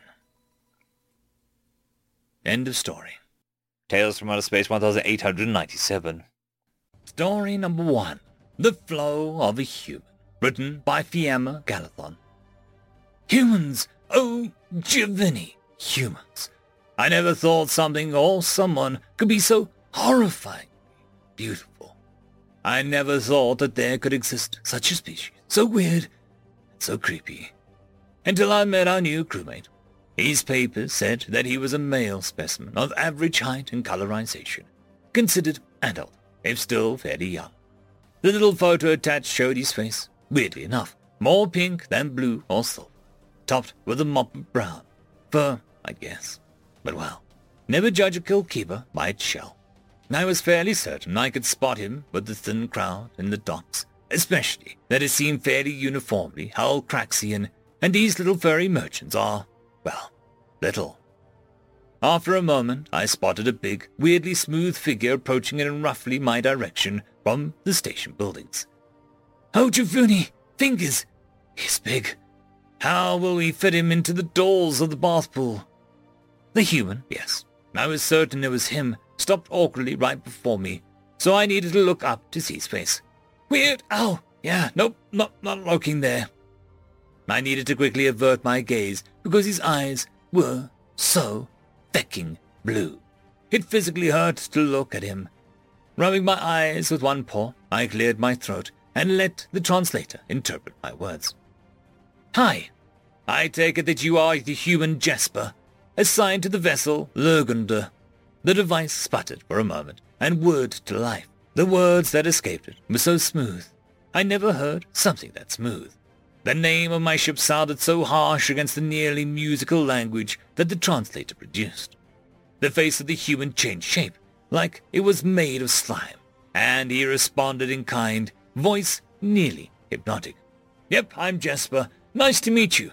The delay of the machine made me nearly go crazy. I only now noticed the way his skin seemed to flow, his movements making the bulge and change shape. And yet every change looked carefully harmonic, like it was meant to happen. The human was creepy. Nice to meet you. I'm Chlorosec. You can call me Sec. I gave him a short bow, my tail crunching against my back, as etiquette dictated. Jasper flashed his disconcertingly white teeth at me and copied the gesture, though he lacked a tail. My mind screeched me the gesture was should be familiar. Any other species never bothered in learning it, but it was a gesture of goodwill. Jasper hurt to look at. His body moved so smoothly, too seamlessly, like he was made of water instead of flesh. My brain started to genuinely itch. And then I made the worst mistake I possibly could. I looked him straight in the eyes. Too round, dark then the center of the dark spot surrounded the blue of the abyss, the blue that even copper salt couldn't reach, layered and convoluted, in the middle of a white sclera that had little red lines zigzagging through it. Firm and steely, hypnotizing and flowing, whispering to me. Sec, a nice name, Jasper smiled. That wasn't a smile. That couldn't be a smile. No one could stretch it so far. At me crouching down. I hope our work together will be long and pleasant. He stretched one of his appendages in my direction, something that I recognized as a handshake. I hesitantly moved my paw, completely unable to look away from his eyes. Looking hurt, but not looking was certainly hurt more. His five end digits wrapped themselves around my paw, firm, strong, and hard, yet so, so soft and pulsating slightly in the same rhythm that this one dark line on his neck was. I nearly blacked out. It was so wrong, so weird, so beautiful. Jasper was the worst nightmare I've ever encountered, and yet he was beautiful in a way that no one, not even I, could understand. End of story. Story number two. The Interrogation, written by Ouijan Warrior. Gogo Calambo looked around the compartment for the nth time, ineffectively straining against his restraints. The room was all but bare. Beyond a table, a chair for the human, and a hastily constructed sitting platform for him. There was just a row of cabinets against the far wall of the compartment each latched door held. To Gogo was sure. Unspeakable horrors. Implemented to make him talk. Implements to bring him pain. Implements that he was physically trained and mentally conditioned to resist. So far, all that had happened was that a human had come in, inclined its head at him, and then sat down across the table. It was seemingly engrossed in a series of thin white sheets, fastened to each other along one edge. The human would stare at them for a while, then slowly turn one over and stare on the newly revealed surfaces. Togogo Kalambo's minds were orbiting each other, huddling together for comfort. He wanted the searing pain to start. He longed for the dull ache. He prayed for the sound of his endoskeleton being broken. But all that happened was that the human across the table carefully turned one of the white sheets over. He strained against his restraints again, trying to contemplate what was in the cabinets. His species would have organized them so the least painful implements would be on the less dominant side, and each latch would give access to devices designed to cause more and more pain. The Glabians, he knew, would keep the vat of naic acid at the center cabinet. Applied to the dermal layer, it would melt away the hide, muscle, and even the bone underneath. The shapeless ones would have no rhyme or reason to how their storage was organized, but would have opened cabinets seemingly at random and used what they found within with gusto and cackling delight. Terrans might, uh, Terrans might, might, uh, turn over one of the white sheets again, seemingly oblivious even to his presence. Tadago strained himself again and again. These restraints were as fast as they had been for, uh, for, for a long time. But straining until his very soul hurt was all that he could do. He could hear his very bones creak under the strain. But the human, the, the human, did not even look at him. Hadn't looked at him since he sat down and started looking at the collection of white sheets. How long had it been? Tadago felt his mind slip away as he tried to recall. There was hunger, but that had been there when he was escorted to this compartment and restrained. There was the urge to seek his sleep pod, but he had been craving rest from before this human had entered the compartment. The human turned over one of the thin sheets again. Beyond that, the only movement was his eyes moving back and forth as the human stared at the collection of white sheets. Tadago flicked his own eyes over to the row of cabinets again. Why wasn't his visceral fluid pooling on the floor? Was the human waiting for others of its kind to join in, like the frenzied Furkid interrogation meal mating feast? Or would it be the slow rituals of the Ustases, where each piece of Tadago Kalalambo would be passed from hand to hand? Was that noise from inside one of the cabinets or was his senses dulled to the point where his minds made things up? One of his minds had gone dark, he noticed. The two others huddled closer together. He was, Tadago, realized with some shock, afraid. Human, he said in a halting interlingua. The human did not look up, but carefully took out a small flat rectangle and placed it between the white sheets before closing the stack. Human, Tadago repeated. I will divulge everything. I just ask. Just ask. The human carefully placed a stack of thin white sheets on the table. A small part of Tadago's remaining minds noticed that the ends were covered by heavier, rectangle pieces of matter. Yes, the human voice was clipped, controlled, in control. Tadago swallowed. I beg thee, I will tell everything. You do not open those cabinets. I have no need for what is in them now. I trust I will not have need for them in the immediate future. Is that sufficient assurance? Tadago tried to concentrate, but found his eyes and minds drawn towards the rows of cabinets. They seemed to grow larger as he stared at them. It will do. Very well. I can finish reading my book later. Now, your designation, we are given to understand, is Tadago Kalalambo. Tadago felt his minds cluster around the question, unsure of the validity of the answer even as he opened his mouth. Yes. And just like that, Tadago told the humans everything he knew. And when he was done, the human opened one of the cabinets and gave him a standard multi-species ration pack and a water bulb. End of story. Tales from Outer Space 1898. Before the Humans, written by Prussian Joe. I woke with the sun, as I always do.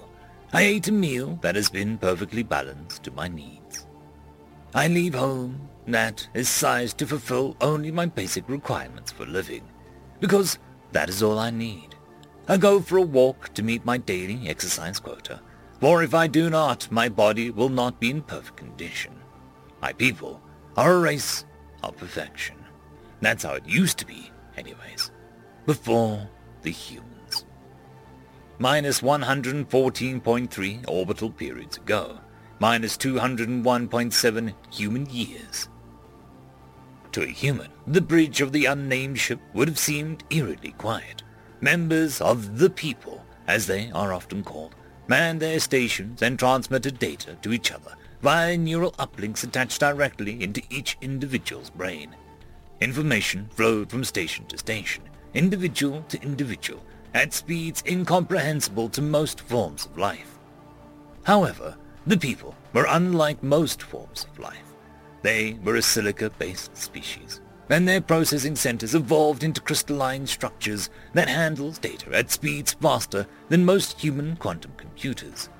And their technology had been built to enhance that even more. Within a microsecond of entering the system, the vessel began its preliminary scans. Within 10 microseconds, the advanced sensors had received a full image of the system, and within 4 microseconds of that, it was determined that there were radio and even FTL signals coming from the system's second planet. Closer inspection found something quite rare, carbon-based life. The planet was one of continents covered in green plants, bordered by vivid blue oceans. And in orbit sat 18 metallic objects that the people quickly recognized as satellites. Signals were intercepted, language was decoded, and information was searched out. In less than a minute, the entire satellite network, and by extension the planet's own information network, had been infiltrated, downloaded, and analyzed. Yes, there was life here, but it was of a kind the people had deemed irrelevant, wasteful, and unnecessary. The information was sent to every leader, every scientist, and every individual who had any say in the matters such as this. The answer was both instantaneous and unanimous. Follow standard procedure. Don't deviate from the status quo. In the blink of an eye, an enormous vessel was in orbit over the unnamed world inhabited by a species that, the people but simply referred to by the numeric indicator, regardless of what the information received from the satellite system said. However, not all the people of the ship were in agreement.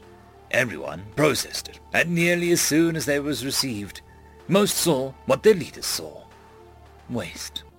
Yet others saw more. They saw intelligence, regardless of what their leaders told them about carbon-based life. There was creation here, history, other worlds held by the things called humans. These individuals kept their thoughts to themselves, for the good of the people must come first, and humanity's fate had been decided. Mere seconds after entering planetary orbit, the vessel was assaulted with signals from the world below.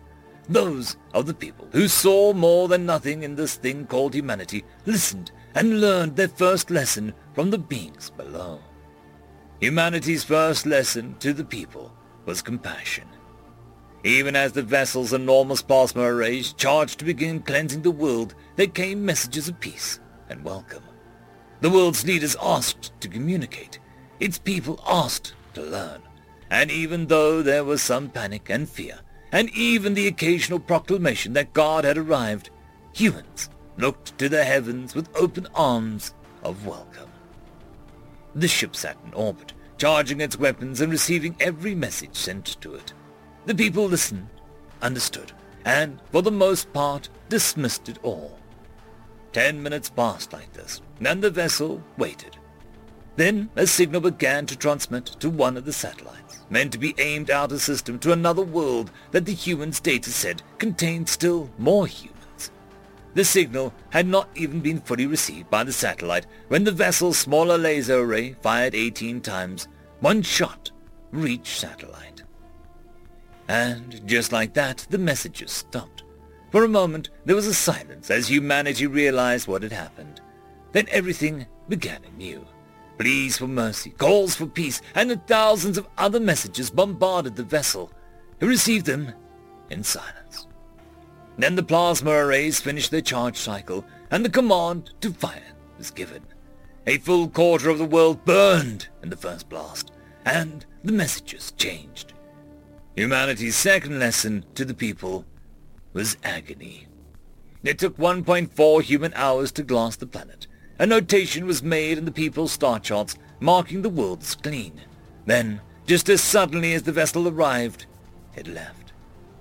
The human state had told the people much. It told them that humanity controlled seven worlds, including their home planet.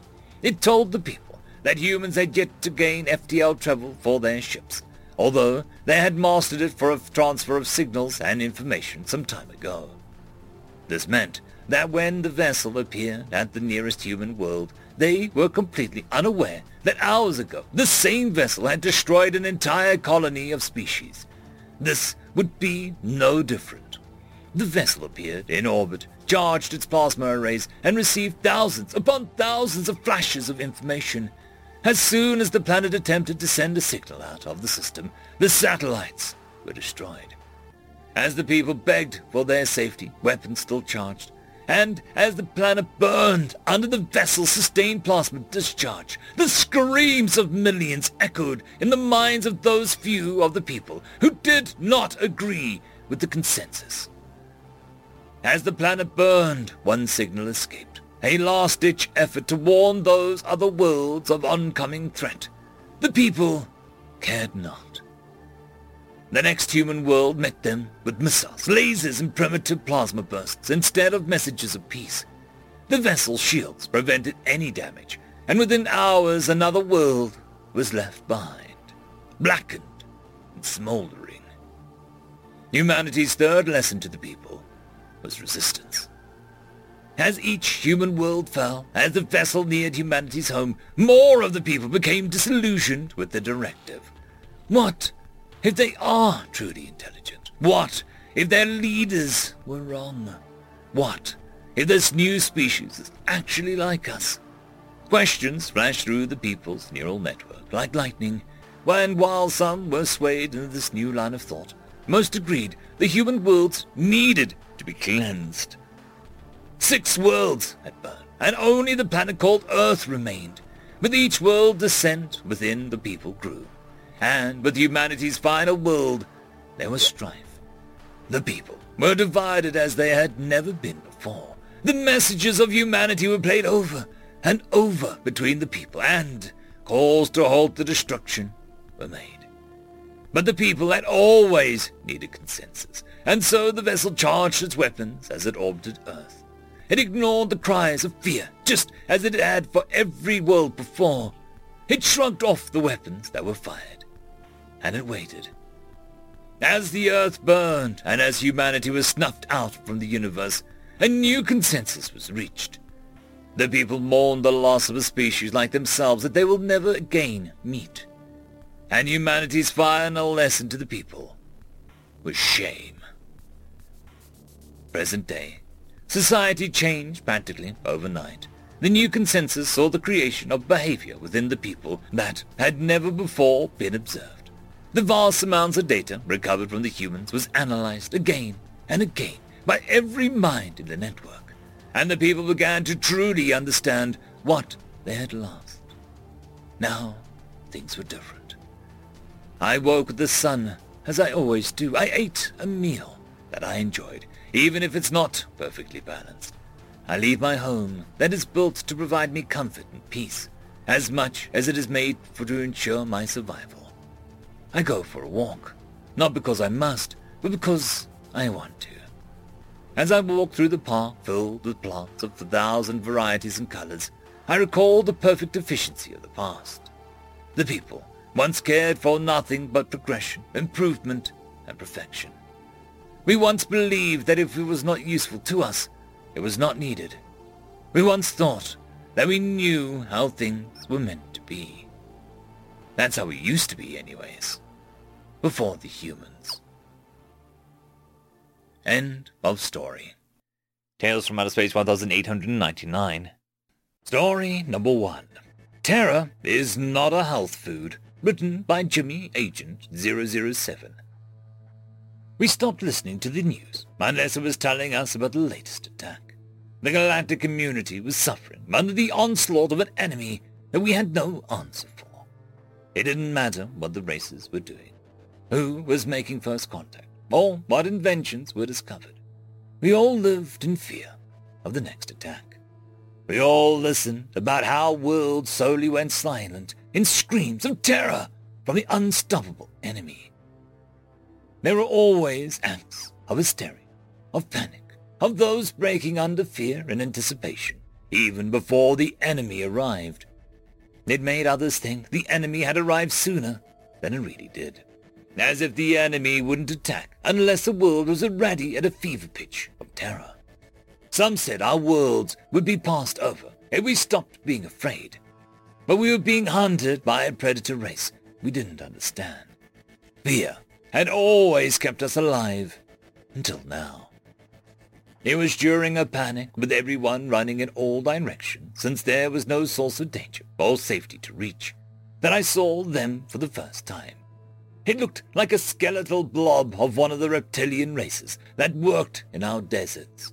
It had my old school teacher cornered in the market, frozen in fear, as the glowing creature floated through the air at him.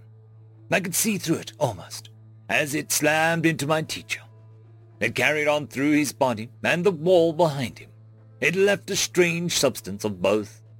As my teacher died and slumped to the ground, the slime started to swell and glow as the deformed mockery of my teacher rose from its body. More of the terror aliens were flying through the air, screaming wildly after fleeing, and I knew it was only a matter of time before they noticed me. Perhaps it was because I froze in terror before one noticed me that spared me long enough to witness the horrors of others dying, only for more of the enemies to rise from the of the dead. I hadn't even noticed the wailing of the sirens until they were almost right beside me. A heavy white vehicle was driving down the street and stopped in front of me. I didn't recognize it as anything made by my people or any other I knew of. There were scorch marks suggesting that it survived atmospheric entry without energy shields. The only icon I could see was a white blob with a face as if one tried to make an enemy unthreatening with a bold red circle around with a line over it, as if it was trapped behind the sign. The doors open and four robust beings step out, almost unconcerned regarding the flying terrors around them. They pulled strange heavy devices out from the back of the vehicle and wore them on their backs, holding connected devices in their hands. A powerful hum of energy came from each as they powered on. The anticipation of the confusion over what they were doing almost made me forget my fear for a moment. Then, in the bright flashes of light, they attacked the flying enemies. Powerful ropes of energy were projected from their tools and ensnared the enemies. They struggled and screamed for the first time, sounding as if they finally knew fear for themselves. What beings could inflict fear on those who fed on it to survive? Small boxes were being rolled along the ground to get under the ensnared enemies and triggered it to open a funnel of energy that, as they were let go, the enemies were sucked in and gone. More and more came after the new aliens, and all met the same fate. In the distance, I could hear the tools being used as others clearly came to rescue the city. However, our street had gone quiet. The enemies were gone. Suddenly, one burst through the wall and struck one of the aliens, who only had time to turn before being hit and falling to the ground. As his compatriots went over to the Straggler, the alien simply got up, spat out the slime, and shook his head, then helped his team finish off the one that got him. Only once they were sure that they were safe, did they notice me watching. The one still covered in slime came over to me and asked if I was all right. I simply mumbled noises at him he helped me to my feet and asked again if I was all right. I couldn't even think of myself after what I'd just seen. How did you survive? How, how did the terror not kill you? He smiled wildly. I ain't afraid of no ghosts. End of story. Story number two. Thren slash human encounters, written by Gray Wolfen. The human walks slowly towards the alien hands upraised and palms facing outward. The alien resembled a praying mantis with an extra pair of limbs between its massive, pincer-like arms. It stood over three meters tall, but was incredibly slender and delicate looking. Hey there, um, well, uh, seeing as both of us uh, are here on this planet, I don't think our respective governments screwed up. You're on the Thren, right? Didn't realize you boys were so big. Each translator buzzed and clicked converting the words to the Thren language as best as it could. The alien's translator spoke, a robotic voice with little inflection. I am Thren. My name is untranslatable. I speak for the Hive. We were informed this world was unclaimed by any sentient. Yep, same here. Did a little research on you boys. Seems like you got hot human jungles. I figured you had your pick of where to settle. Same as us. Well, turns out we each like areas that the other hates. Us humans can't live in those jungles very easily, and you fellas can't handle the cold and dryness of the grasslands and plains. So, the way I figure it, we each keep to our own territory, and maybe do some horse trading sometime. We shall agree to the division of this planet. It seems acceptable to both. However, I am unsure what a horse is, or whether the hive leaders will agree to trade of one. Sorry, metaphor. Maybe we can find things to exchange with each other. This would be most acceptable to the hive. So began one of the more unusual but profitable arrangements in the subsector. Missive to Hive Leaders, Xeno Department regarding the species known as humans from Administrator Ambassador Bizik. The humans are unusual. There is little data about their homeworld, nor why they have colonized Trax 3. We have made contact and have developed a peace agreement. I've seen no evidence in the supposed hostility or aggressions humans have been noted for. Perhaps this is an offshoot or a divergent hive slash clan. To begin, the humans resemble nothing so much as a newly hatched youngling before their first molt. They are soft with an endoskeleton, a single mouthpart, and wet eyes. They are quad-limbed bipeds. They have only two manipulator limbs and have sacrificed precision for strength. Their innate curiosity and vocal sounds only increase the resemblance to younglings. However, given the fact that they are on average only two meters, half the height of a Thren, they easily mass anywhere from two to three times as much. They are incredibly dense and muscled. I will continue updates as I interact with them more. Update.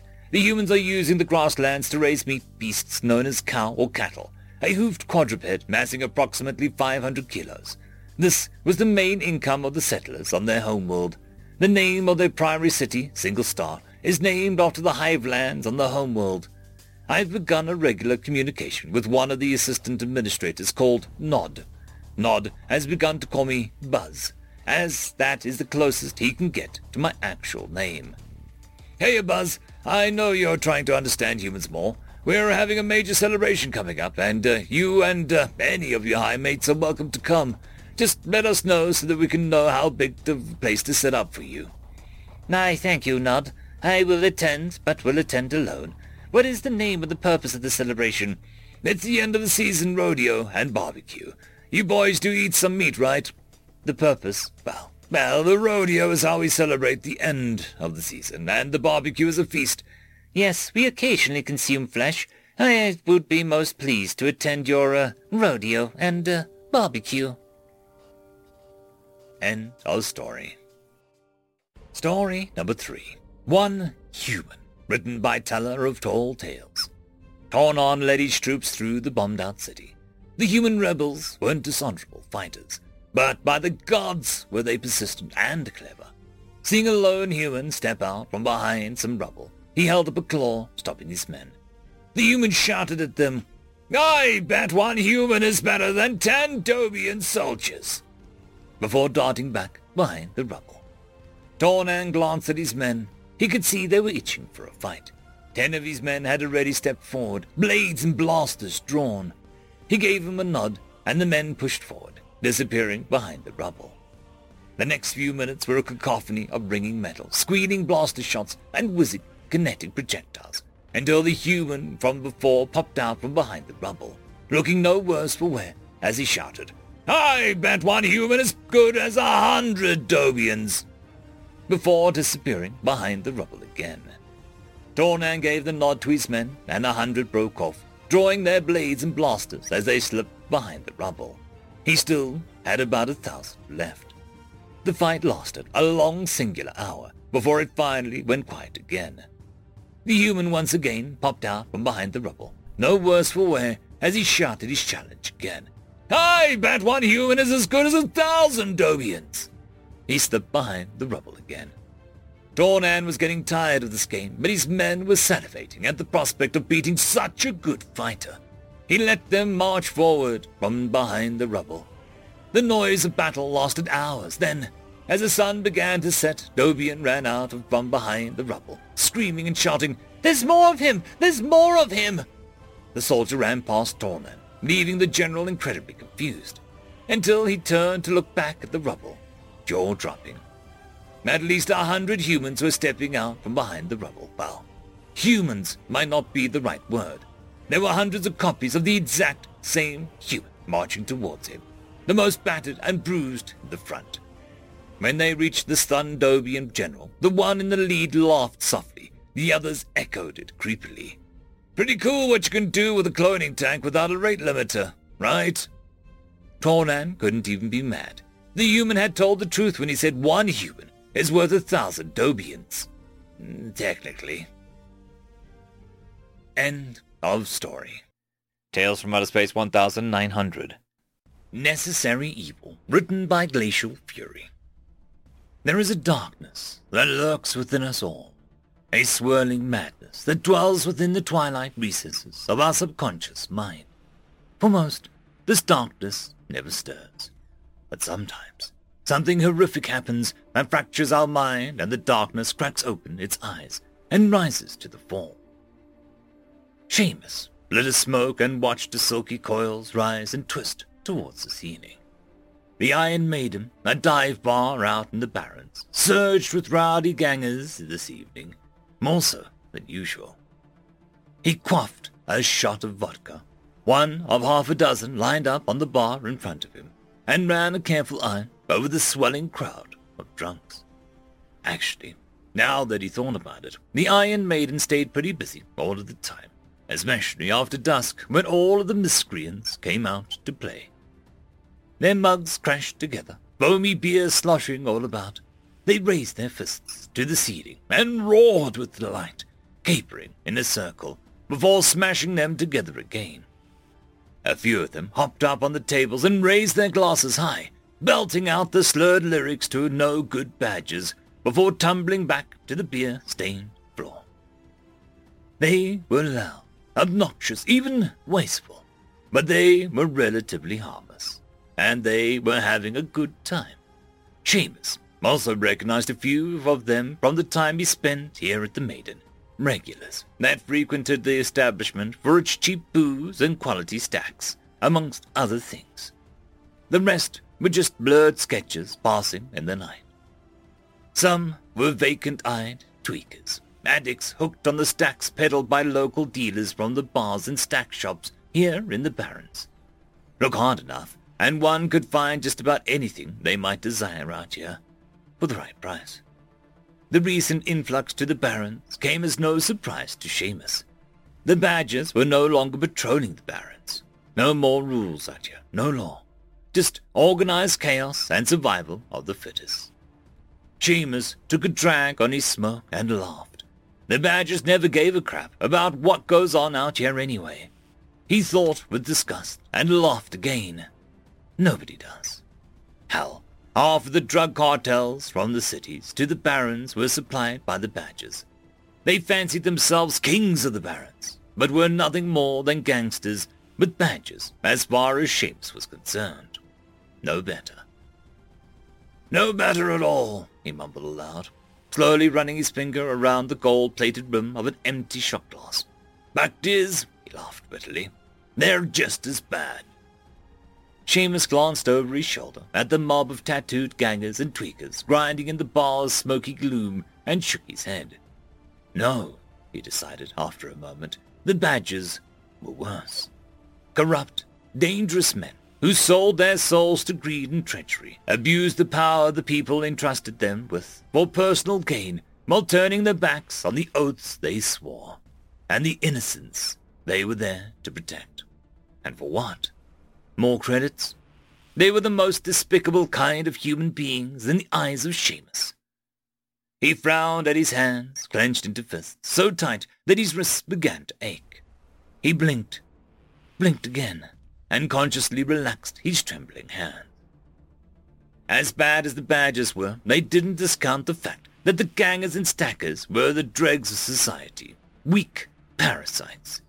Their feeble minds were unable to cope with the realities of life, so they turned to stacks for an escape. There was something darker out there, a shadow stalking the night. Seamus laughed and drained another shot. All of these assholes would probably end up drooling stack-induced coma anyway. Their emaciated frames too weak to fight off the razor doc who scoops them up and carts them off to be parted out. Their miserable existence would end on a cold metal slab, soaked in their own urine as the chop doc dug for their organs. A cruel fate for sure, but one they earned all by themselves. Seamus shifted his gaze to the lasers and flashing lights of the dance floor and squinted against the glare.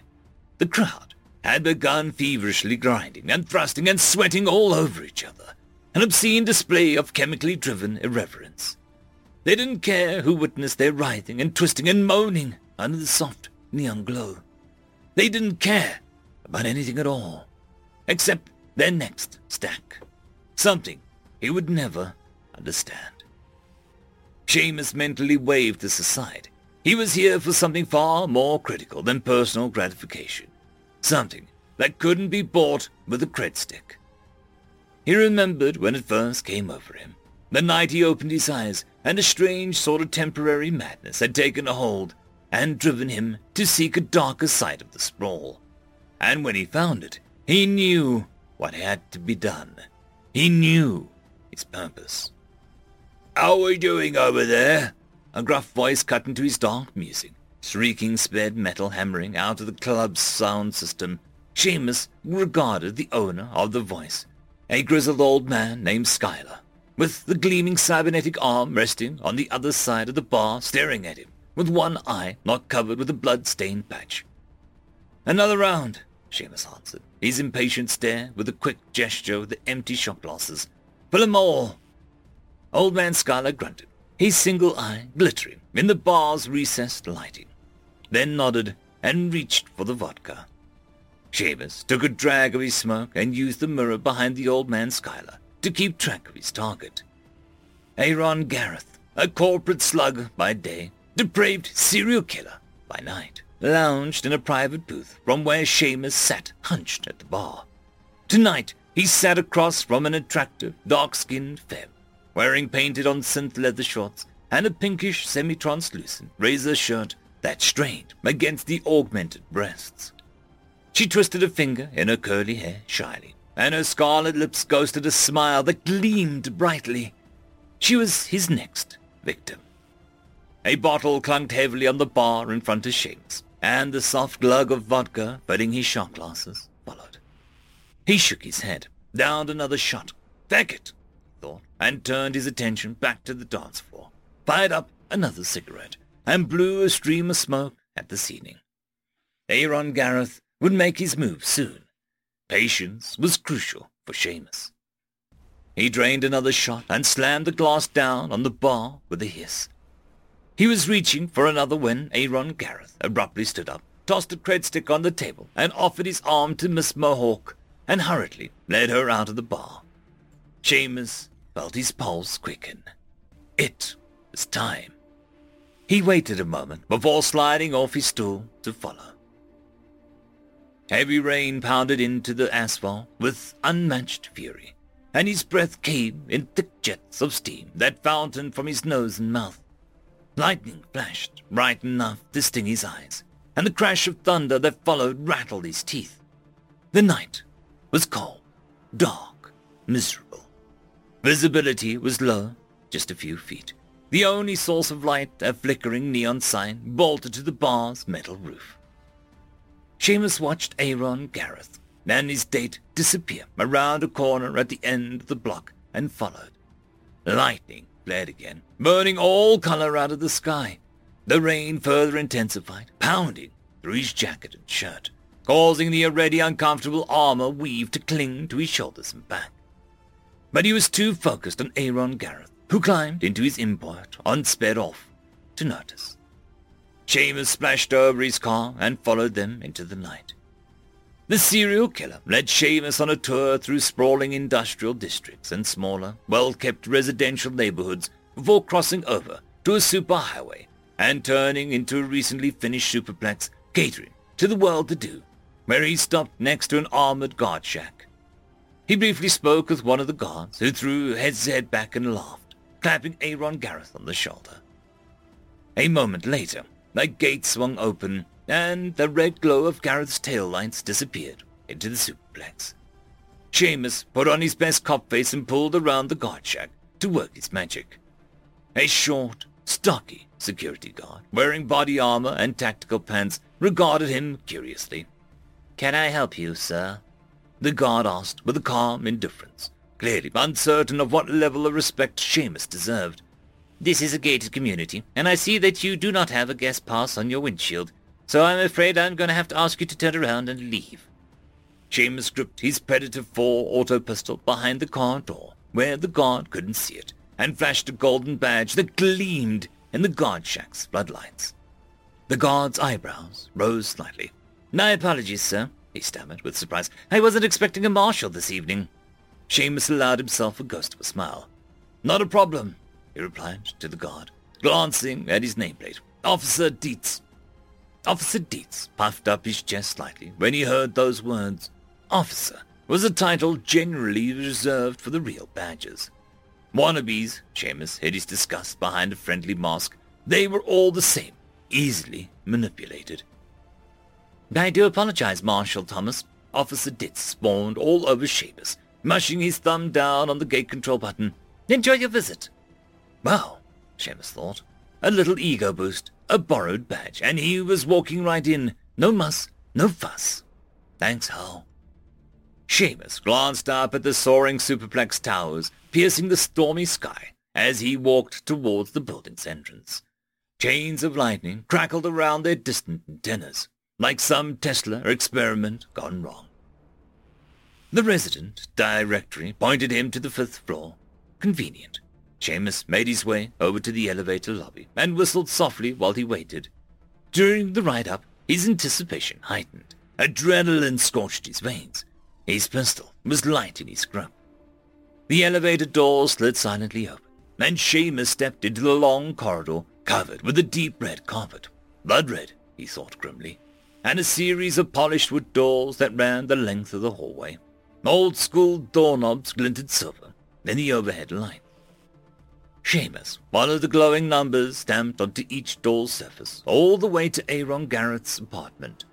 The muffled sounds of a struggle emanated from inside. Modern technology was so marvelous. Why bother with a bunch of city keys when you could just tap a maglock passkey on a door and proof click instant access? Indeed, how wonderful for Seamus, who had just happened to have in his possession a level 5 maglock passkey. Brilliant. He waved the magstick over the door's security plate, and the glowing light flicked from red to green with a soft click, and Seamus was inside. Once inside, he saw signs of a struggle. Tables overturned, pictures crooked on the walls, shattered glass strewn about on the floor, and by the sounds coming from the back of the apartment, Mohawk was still putting up one hell of a fight. Seamus crept through the apartment, pistol held low in a tactical grip stepping over a trail of debris and overturned furniture. Several muffled thumps, followed by the sound of a body hitting the floor, echoed from the back room. He edged up to the bedroom door, which was still slightly cracked, and heard a strangled cry from the other side. He eased the door open with his pistol and saw Aaron Gareth straddling the now blue-faced Miss Mohawk, whom he'd pinned to the floor with a rope wrapped tightly around her neck. Seamus didn't say a word, just kicked the son of a bitch in the teeth.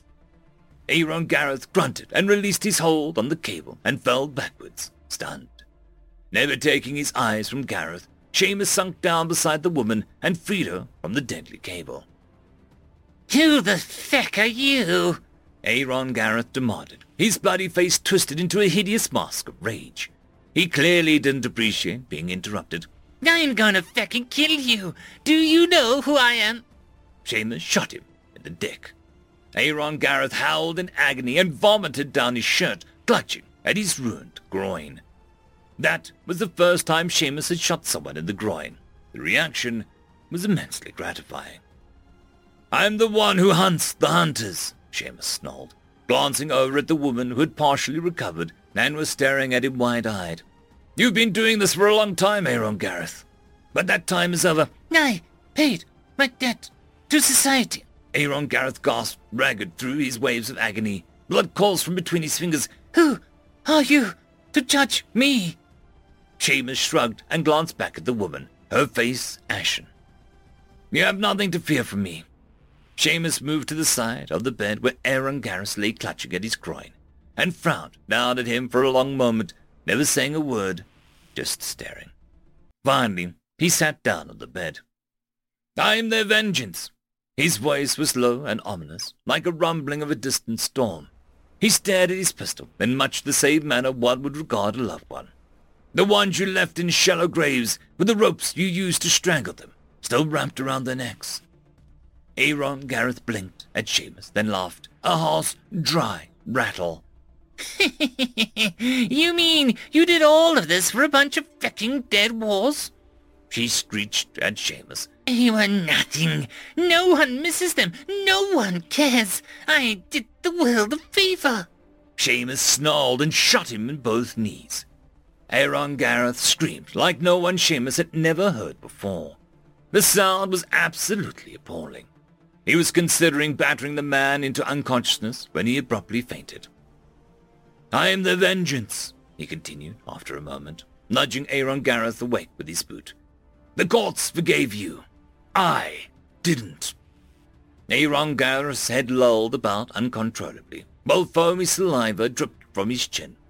I find you guilty, Aaron Gareth, Seamus said, his lips drawing back from his teeth. Guilty of assault, torture, and murder.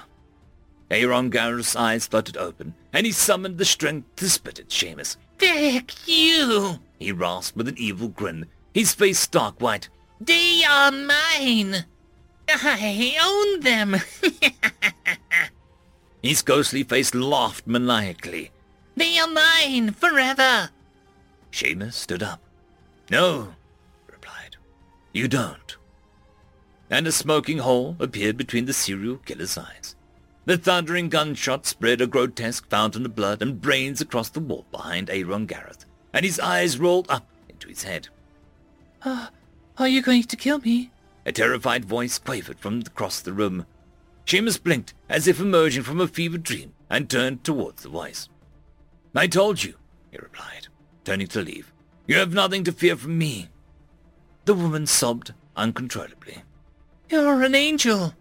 Seamus stopped abruptly. No, he said over his shoulder, from where he stood in the doorway.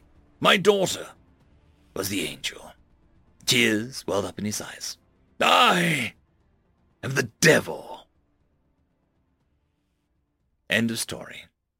Tales from Outer Space 1901. Story number one. The Cloak, written by three ducks in a man suit. When my captain offered me the cloak, I knew it was an honor. The greatest I had ever received. Recognition of all I'd done for the clan. An honor and a curse.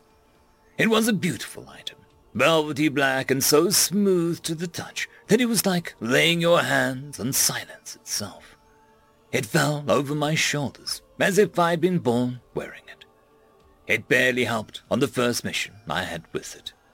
My image blended with the walls a little better. My footfalls came quieter. It was easier to avoid the target's guards. But most of all, it was still me. My years of training and talent in the ways of unseen movement. It was still me that slipped through the gaps in security on that quiet night and slit the target's throat. I didn't wear the cloak for the banquet the employer threw in honor after the successful mission. I was able to mingle freely with the guests, none of them knowing that it was me who had killed their enemy. I felt an anxiousness the whole time, an uneasy feeling in my gut I couldn't quite place. Academically, I knew the process had already started. The cloak was a curse. All it took was time. Within a month, putting it on made me all but invisible to the naked eye. I could walk without even trying to conceal my presence, and not make a sound. That was the golden age, the sweet spot. A near-permanent slasher smile afflicted my face while I donned the cloak in those days. I was invincible, a silent phantom moving unseen and doing as I wished. It was also around that time I began to hear its voices. It whispered as if it was afraid to be heard, secrets only for me that could not be shared with another. It became harder to take it off. Every time I disciplined my mind and lifted it from my shoulders, I felt naked. I was suddenly exposed to prying eyes. I was making noise that attracted attention. And I couldn't hear my cloak anymore. I just wanted to hear it again, calling my name, warning me to stay out of sight. I took to wearing it everywhere. It became a part of me, my permanent companion, my closest friend. They no longer noticed me at the clan meetings. I stayed in the corner like a spectre, listening, but never contributing. If I spoke up, even when I had something to say, it would betray my presence. Unacceptable. I stopped reporting to my clan leaders. I would still visit them in their office. The cloak made it simple to drift through the walls, ignoring the security. Nothing could stop me from going where I wanted now. It was the law of the clan to report, to tell of success in your last mission, and request your next. I would stand there in my captain's briefing room, words itching at the edge of my mind that I dare not say. He never knew I was there. A brother or sister from the clan would enter and give a report, and I would wait calmly, grateful for the momentary excuse to be silent phantom the cloak wanted me to be. Then they would finish their business and leave, and I was standing there still, unmoving, silent, watching. I could no longer answer the questions or give them in the information I had scouted. It would reveal my presence. Unacceptable. My colleagues held a funeral for me. I was dead to them now. Once the cloak gets you, you become the ultimate master of stealth undetectable, unstoppable, and that unparalleled ability comes at a cost. I attended one was touched at the ceremony. It was beautiful. Men and women I had trained with for years spoke of my professionalism, my dedication. It was the last moment where I considered stepping forward and drawing attention to myself, just to say goodbye. The cloak told me not to, its voice reminded me what it was like to feel eyes on me, to be in the spotlight. Unacceptable. I don't know if I can still talk. I don't know if I can still touch, but I don't want to know. The cloak is my friend. The cloak loves me. I will remain silent for the rest of my days.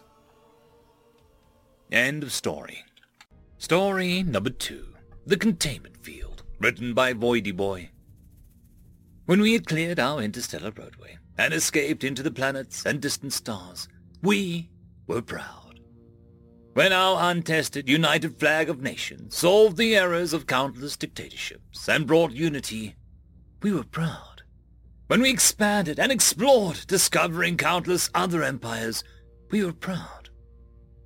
We dreamed of being powerful and being the terror of the galaxy we were proud. When we escaped our side of the galaxy rim and traveled to the core worlds, we were proud. When we mined away our gas giants and terraformed our planets in our home system, we were proud. But one day, on one far rim in the galaxy, we found something horrifying.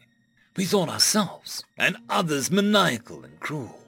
But what we found was devastating even to the most hardened of soldiers. A planet which had an atmosphere filled with nuclear ash, hundreds of erupting volcanoes, and incredibly dystopian governments, and ideologies that were twisted and burned with hate. Hundreds of explosions every day, and mines that twisted and turned downwards in search of any speck of uranium, so that they might cause another explosion against each other. Metal was mined and stripped down and constantly extracted. Bullets lodged into soldiers' bodies were removed and melted down for just a little more iron. The nuclear sirens blared constantly, only vaguely drowned out by the constant marching of soldiers, filled the brim with fanaticism and hate against another of their own kind. Their guns rarely grew cold, their kinetic weapons were advanced and developed to the point that every time they fired, it felt that the earth below them groaned and cracked. Entire cities built around massive artillery guns. The upper atmosphere was blocked off hundreds of satellites and probes, broken tools and melted slag that zoomed at such speed. No ship could have left the planet without being torn apart. And in orbit we detected a lot of undetonated nukes, hanging there, awaiting the command that would never come for it to explode. They had forgotten and buried their old past and only knew destruction against their own. Under the ashes of bombs and trees under the rubble, they had forgotten why this all started. They forgot about their old glory before the war. We could not even find myths of old. They forgot the past in its entirety. Their old cities destroyed and the old symbols burned. From a small probe orbiting a planet far away, we found out what their old name was. Humans. On the probe we found a message. We were bathed in nuclear fire, twisted by our hate. Please, leave us be. For we fear ourselves and our people that once they find out about any alien race, we would crawl out of our cradle planet, and matter the cost, find you, and claim this galaxy as our own. We might be weaker than you. We might be smarter than you. We might not even be comparable to you at all. But our rage, once focused and used, will bring death to you, as it has to us. We left the system and closed it off to all. We made sure that none got in, and it remained that way. We built this place, a containment field that hampers all FTL drive that attempts to exit or enter the system, in hopes that they don't leave. Please listen to our plea. The system contains a danger that will always exist until their star implodes or they simply fade away to the void. This place does not conceal any weapon within the system, nor is it a holy sanctum. It is a containment field, so that no one enters, and they may not leave.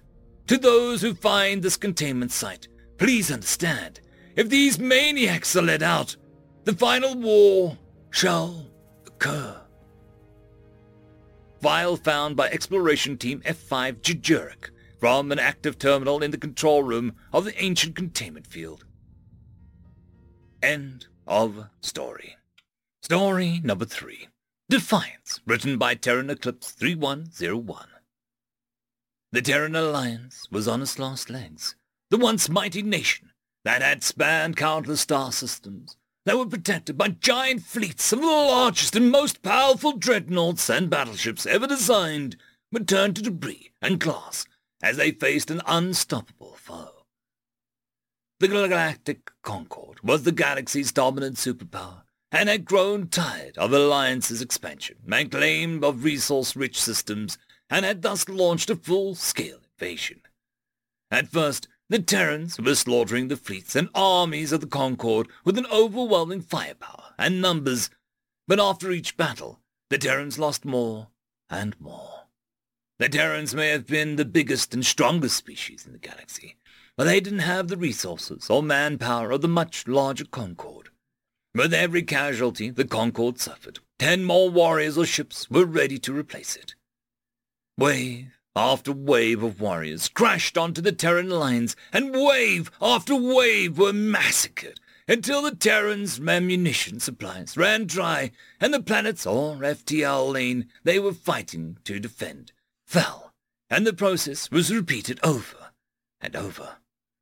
The Terran Alliance's massive warships could destroy fleets single-handedly, but they were losing ships due to the overwhelming firepower and numbers faster than they could build new ones.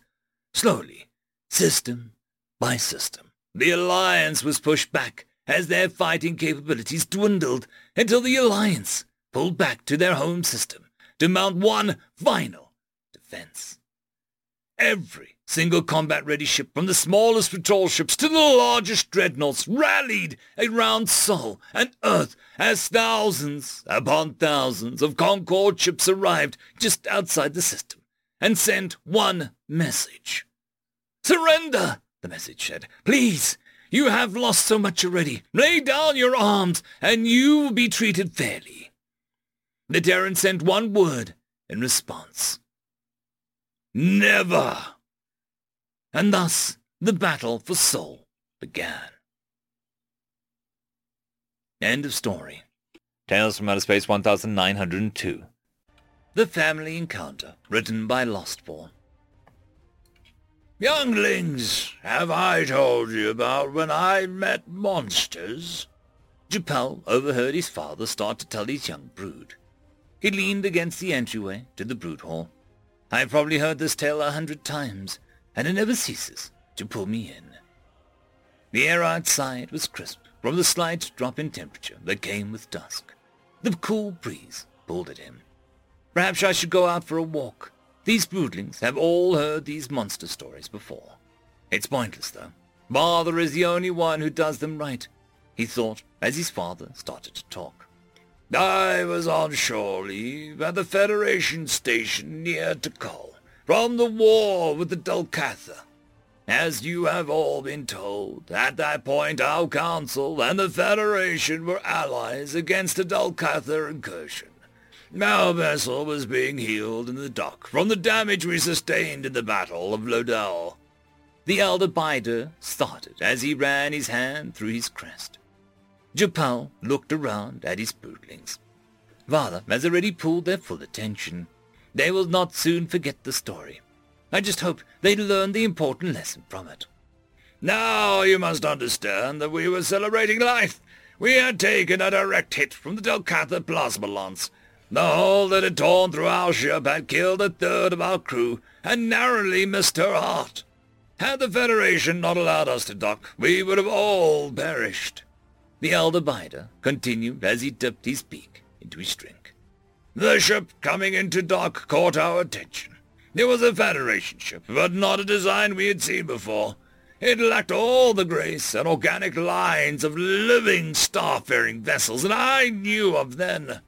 The sharp angles and unknown construction gave the vessel an ominous look before we realized the scale of damage it had sustained. His father paused, letting the broodling soak in his statement. They've always had a knack for ominous design. Japal chuckled to himself. As the ship maneuvered into its heating bay, we could see clear through it in places. In others, we could see where plasma lancers had scarred that great hide. Watching that ship come into dock, he paused as his eyes glazed slightly in remembrance before he shook out his jowls and took a drink. It was darkly colored against the dark void, hard to make out. As I got closer, the amount and size of its weaponry were in awe-inspiring. I cannot convey the wrongness and ominousness of the ship. Among the living ships, it had to be the most fearsome I had ever seen. To this day, I cannot imagine how any creature could naturally be shaped into that dangerous creature we saw. We knew we shouldn't, but we had to run to the docking bay to get a glimpse of the creatures that live in such a monster. We were far from the only ones. Even as the ship docked, those of us in the bay watched in wonder, as only the barest of docking equipment was used. No lines of cosmic radiation to sustain the beast were provided. It was merely secured. And when the ship opened its boarding port, the creatures that disembarked were just as frightening. The elder Bider took a minute, still lost in his thoughts as he took another drink. One of the broodlings broke his revive with the question, What are they? It squeaked. Japal watched his father chuckle, returning to his story. they were humans. It was the first time I'd ever encountered them. From the murmur, Japal could tell the broodlings had been paying attention to their lessons. Amidst their mutterings, he could make out all other names.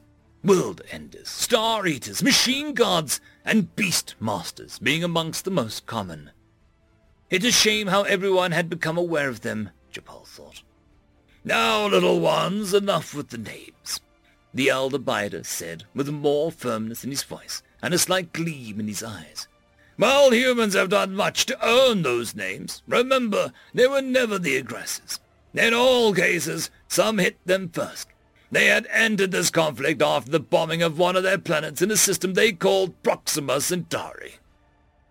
At this, the broodlings quieted back down, Japal noted proudly. They are eager for the story to continue. I still remember father's tales of the later battles in the war where the humans would arrive with thousands of the ships against a few hundred of the Dulcatha could field. None of us could fathom how they raised so many, so quickly. Spacefaring ships take centuries to mature.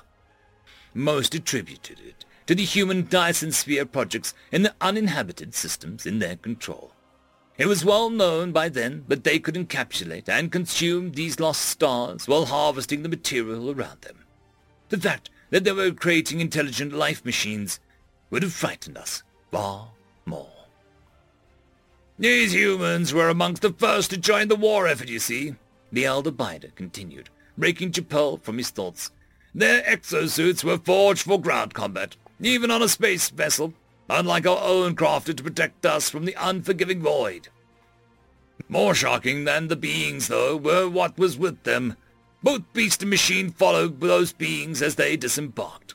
In that first sight, I struggled to tell where one began and another ended. The elder Bida was now leaning forward in his seat, holding entire brood's rapt attention. Japal's hand slipped to his thigh, rubbing a phantom itch. Humans utilize intelligent machines in a way few other races will ever comprehend, you see.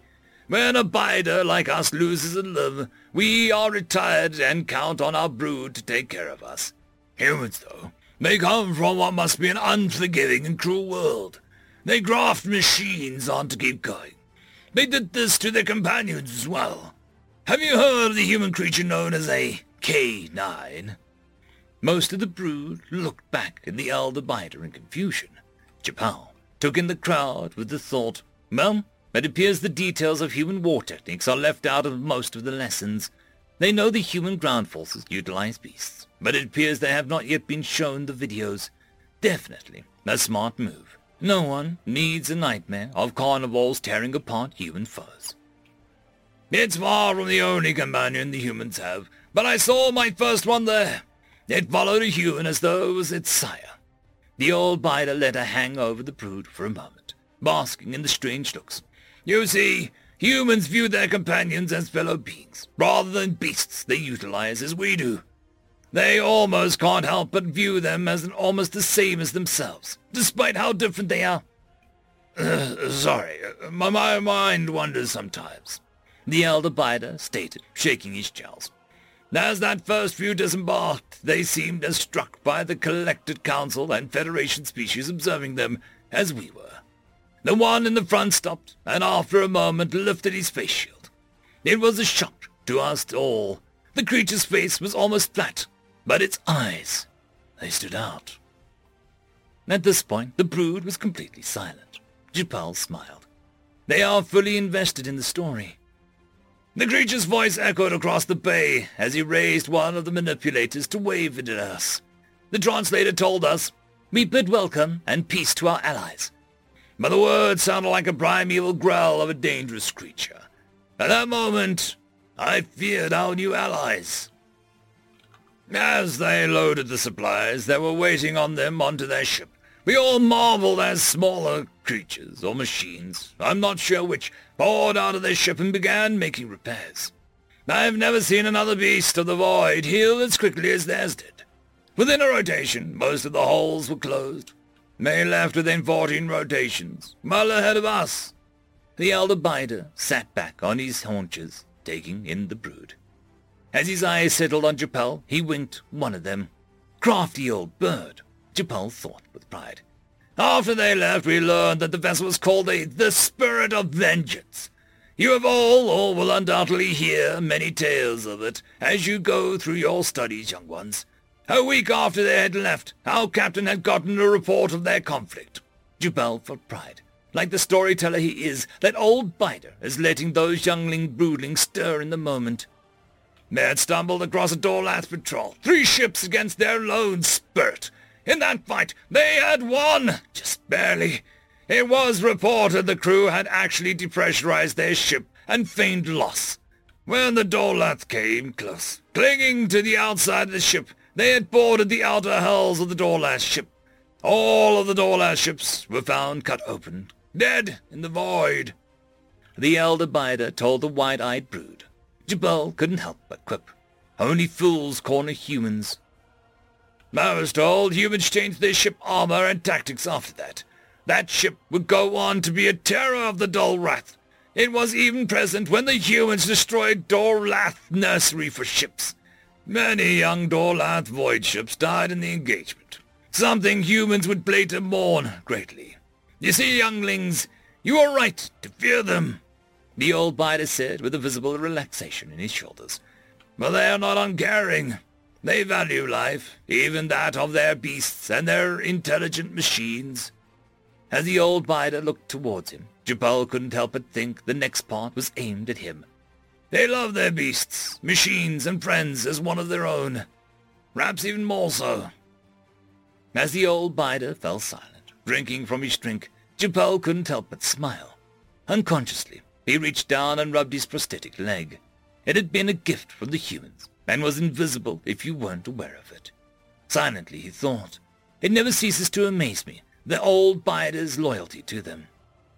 I wonder what he would think if he knew that he had it backwards. After serving with them in the last war, I wanted to be human, and they were kind enough to let me.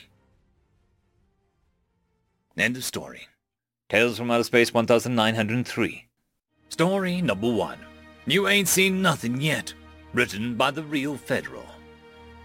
Ambassador Sedano's eight legs could barely maintain traction on the marble floor as he skidded into the office of his human liaison officer.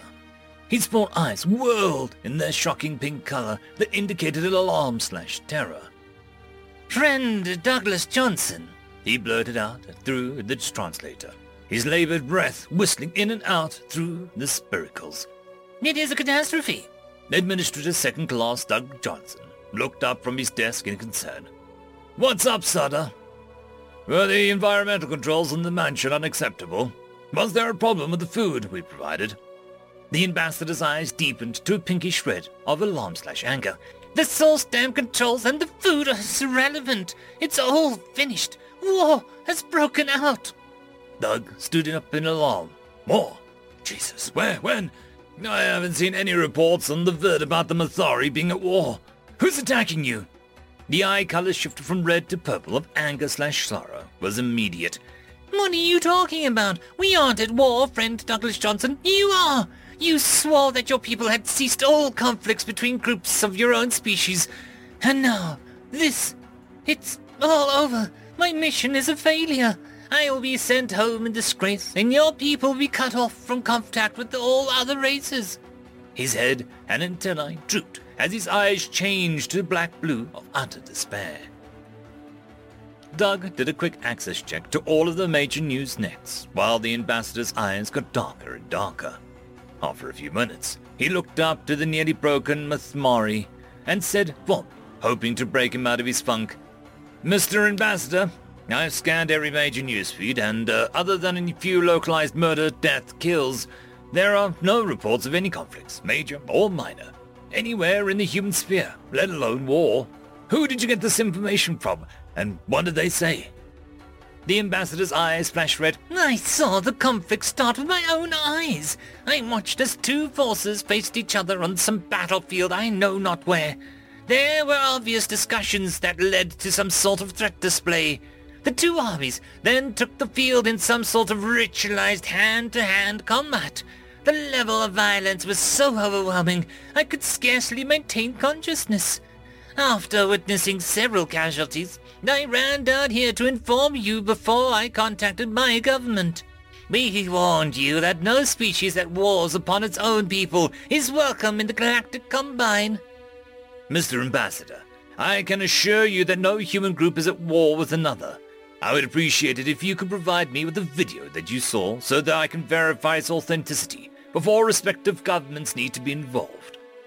The ambassador waved to the holovid projector. It was being broadcast by your own people on channel S45 for all to see. Doug looked at the agitated Mathmori and then said out loud, Della, activate Hollow, channel S45. The projector activated, showing two groups of massive humans squaring off, one set in black uniforms, the other in red. Doug looked at the ambassador. Sitter, this isn't war.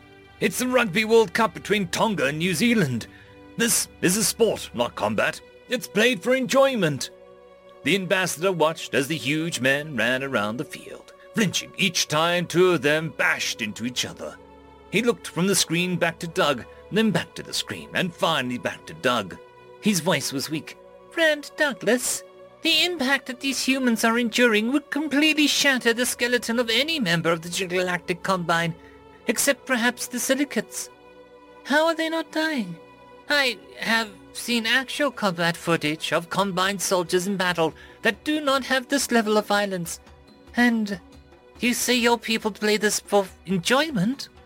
Doug smiled. Yes, my friend, rugby is a huge rush to play. The running, the hitting, the tackling. Heck, I used to play myself when I was in school. Not at this level, of course, but it's great fun. I mean, there is the occasional broken bone, lost tooth, or dislocated shoulder to deal with, but there is nothing like it. The ambassador's eyes took on the yellow hue of horror. You participated in an activity that breaks or damages limbs, causes you to lose body parts, and you speak of it casually as if you were taking a stroll in the garden. Is your entire race insane? Doug just shook his head and laughed.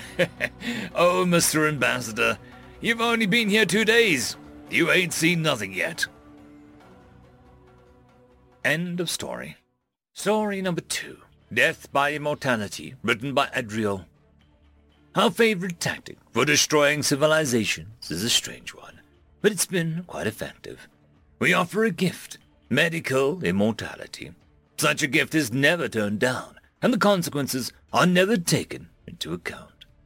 The same cycle of events always occurs. In the first fraction of a generation, there is massive cultural stagnation. Death by old age has a way of freshening the ideas of a species. After a full generation would have normally passed, resource wars begin to cripple the species. No economy can handle a doubling in size over such a short time span. Finally, the select few begin to own absolutely everything. The masses die off, leaving just a few threats. A people to kill, an echo of an empire their species once was. The result is a drained, fractured, and weakened species that loses the ability to adapt. In search of more resources, we traveled to a new area where no one had learned the true cost of immortality. After a long journey, we found an empire that called themselves humanity. They spread quickly, but they were greedy. Their entire race would accept our gift before the consequences could be discovered. As it turns out, humanity had solved all of these problems already. When humans grow bored, they seek new problems and new stimuli. Many move to other planets just for a change in scenery. Resource wars had already taken billions of lives before we found them, and a system of government was put in place to prevent more death. As for the situation where a powerful few controlled everything, they've been in that situation since long before they industrialized. Mistakes had been made.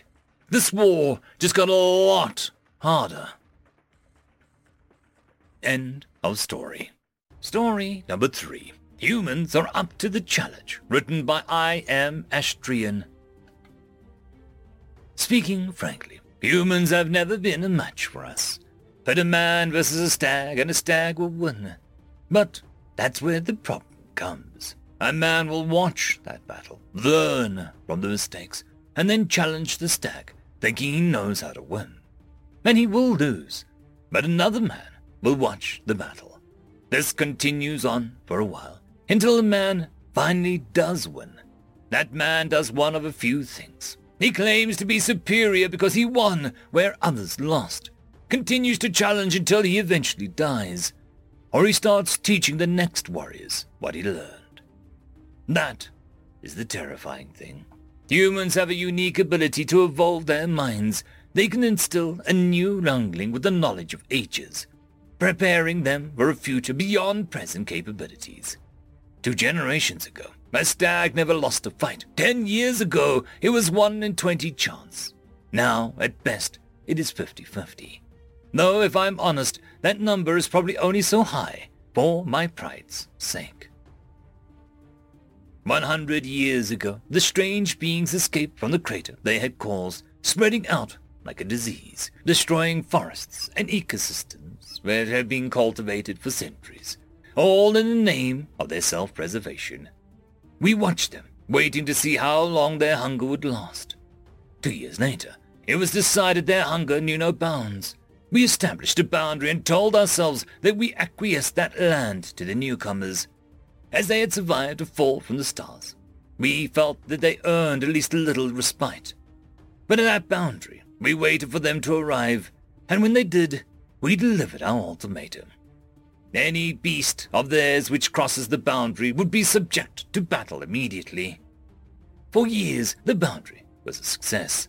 Young bucks would earn their place in the herd by patrolling the boundary, battling the newcomers whenever they went past the border.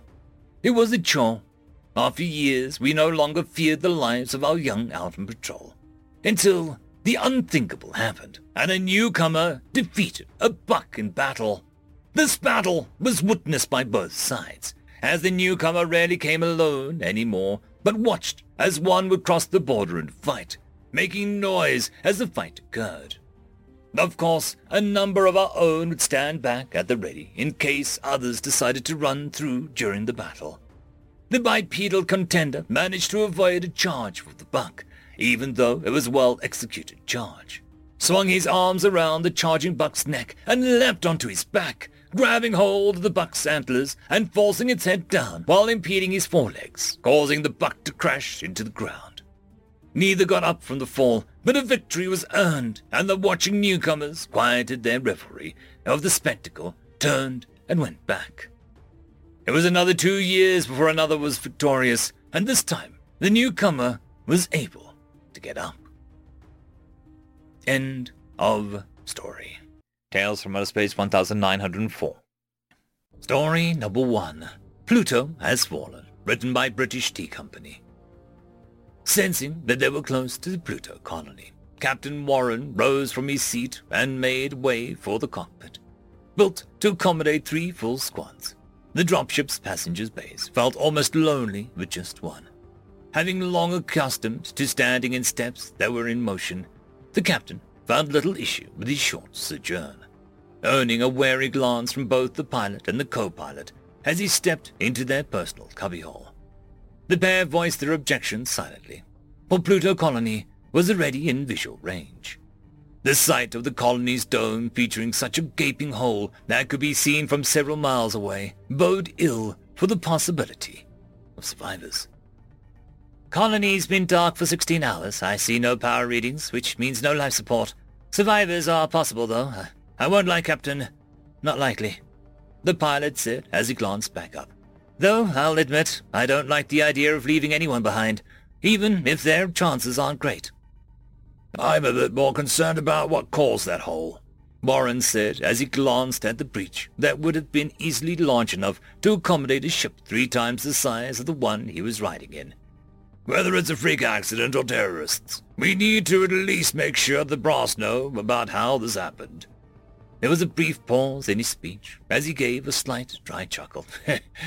On the brighter side, we don't need to ask anyone's permission to enter. Bring us in. We'll get a clear view of what happened from there. A nod came from the pilot as the dropship decelerated to a more manageable velocity, though the hole in question was more than large enough to accommodate. A potential collision could probably chip the paint of their hull, or worse yet, disrupt their cloak. When wandering into an unknown situation like this, it was better to be discreet. After all, there was a non-zero possibility they were landing in the aftermath of a terrorist attack. The team was deployed just near the site of the breach. The cloak of the dropship shimmered just a bit as ten figures landed into Ghost Town before them. An eerie silence pervaded the area before them as Andrew, the team's engineer, took out his PDA and pointed it at the hole as though aiming a gun. Forensics calculations determined the breach's origin came from outside the colony. Plasma weaponry. Not a chance in hell that it was done with IEDs. Repeated blasts from lower yield cannons, maybe, someone offered. Not a chance. This was done in one hit. Whomever came here brought some serious firepower to bear. That bode ill. Even these smaller domes were designed to survive against anything short of a direct hit from a nuclear missile. If insurgents had gotten their hands on a plasma cannon large enough to breach a colony dome, that meant they likely had gotten their hands on a fully capable battleship. That meant that insurrections that had thought to have been ended months ago wasn't quite dead, as the brass would believe. At least, with the damage identified, they could sweep for survivors or culprits. Stick together, Warren said as he glanced around, rifle at the ready, his fingers strumming a rhythm with every breath he took. If some rebels have gotten their hands on capital-class weaponry, they absolutely came in force. Best case scenario, they've left it ready, and maybe there's someone still alive to shed light on the situation. If not... His voice trailed off as his suit's interface began to rapidly flash warning signals, and in an instant they saw the horde. It was not the throngs of rebels that they had been expecting, but a swarm of chittering creatures. He'd never been a huge fan of spiders, but seeing them the size of dogs and with glistening white fangs, Warren couldn't help but scream. His gun followed suit in an instant. The formerly still colony was abuzz with both gunfire and alien creatures. For a while, it seemed like despite the sheer number of their foes, the squad will huddled out. Not a single one of their foes reached them until the ground beneath them burst open in a shower of debris, and the serpentine creatures with the face of a squid came to greet them. For all of its stupefying hideousness, its presence was but a boon to the spider-like minions it commanded, and they were egged on. That was when the squad made a run for the dropship. A few guys didn't make it, though the troopers had a significant head start. The horde overtook the slower members of their squad easily. Their muffled screams upon Pluto's unatmosphered surface was a sound Warren would never forget for the rest of his life. The mad dash through maybe what was fifty meters at most felt like an eternity. Yet relief was in sight as the dropship uncloaked and its forward-facing turrets opened fire, literally ripping apart the pursuers. He had almost made it too. Almost made it to when the serpentine alien, the squid face, took a deep breath, and from a distance that would have impressed any drill instructor, struck him square in the back with a glob of acid. He fell to the ground, his screams silent as his suit desperately tried to keep his internal systems working. The mind-numbing pain engulfed him to the point where he didn't realize Andrew picked him up and carried him into the dropship. Warren's next memories were fleeting. He could only notice seven other figures in the nine they had originally come with. He felt his suit being removed off of him Wes Mitchell, the team's medic, fumbled into the supply container filled with medical supplies. And the last thing he remembered seeing was staring out the viewport, and in the distance seeing the lumbering mass of what looked like a ship, alien and horrifying in all of its grim expanse. We have to warn Earth, was the last phrase he uttered before his world went End of story. Jupiter has fallen, written by British Tea Company. Compared to the military juggernauts that form the Mars and Earth defense fleets, the Jupiter defense fleet seemed hardly worth mentioning when it came to considering the amassed naval power of mankind. Reflecting the relatively minute populations of Europa and Titan colonies, the entire Jupiter defense fleet was smaller than the Martian sub, to say nothing about what Mother Earth had at its disposal. Yet, compared to Pluto colony, which hadn't even had an established defense fleet, and then the various scattered habitats orbiting Saturn, which had less than a dozen ships to their names. Jupiter colony might as well have been a military superpower. Ever since first contact roughly three years ago, Jupiter had been readying itself. A defense fleet of 37 spaceships had ballooned to a proud 108. Among them, Jupiter's first battle group proudly constructed at the Europa shipyards. Rear Admiral Enrique Garcia had accepted his station aboard the JDF Spain with a proud heart.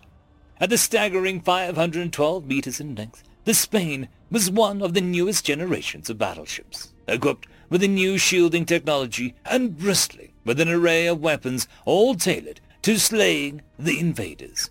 At his back, he had 27 heavy cruisers, 30 light cruisers, and 50 destroyers, with an additional 200 escort vessels generously donated from the Martian Defense Fleet. The naval power of Jupiter had increased twofold, where the aliens had previously attacked colonies barely capable of much as mustering armed resistance. This time, they had a real fight. Like many of his fellow men that had read the reports on the extrasolar invaders and the callous destruction of the outer colonies, Garcia was more than eager to break the back of the invaders. And what other place to do it besides his home of Europa? And upon the surface of the two inhabited moons of Jupiter, the civilian population had been evacuated to Mars, a comforting thought for the elderly officer as he thought of the prospect of his grandchildren facing the threat of these vile invaders. Instead, if the aliens were to make the beeline for the surface of the two colonies, they would be greeted by nothing but an array of anti-orbital batteries as well as a laser fire of over two million JDF soldiers. He could have mused on for hours on end as to the preparedness of his forces, but eventually battle would come. Peering over a series of screens, Commander Hill was the first to announce the battle's beginning. Alien ships detected just at our range. Estimated contacts roughly 900 ships.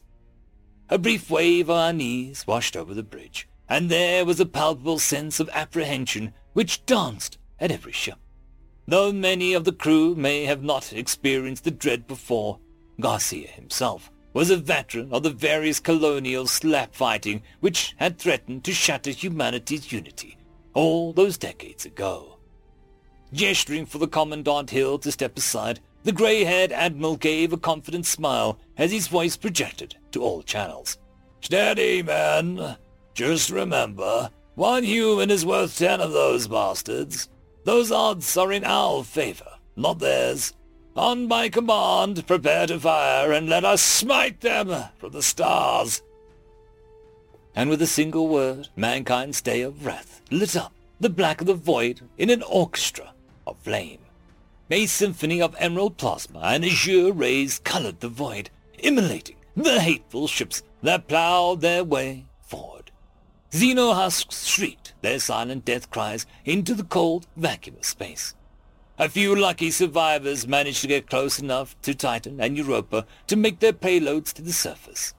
Those ships were hunted down by the packs of fierce Martian escorts, the majority of their drop pods never even setting foot on the surface as the colonial defense ripped them apart.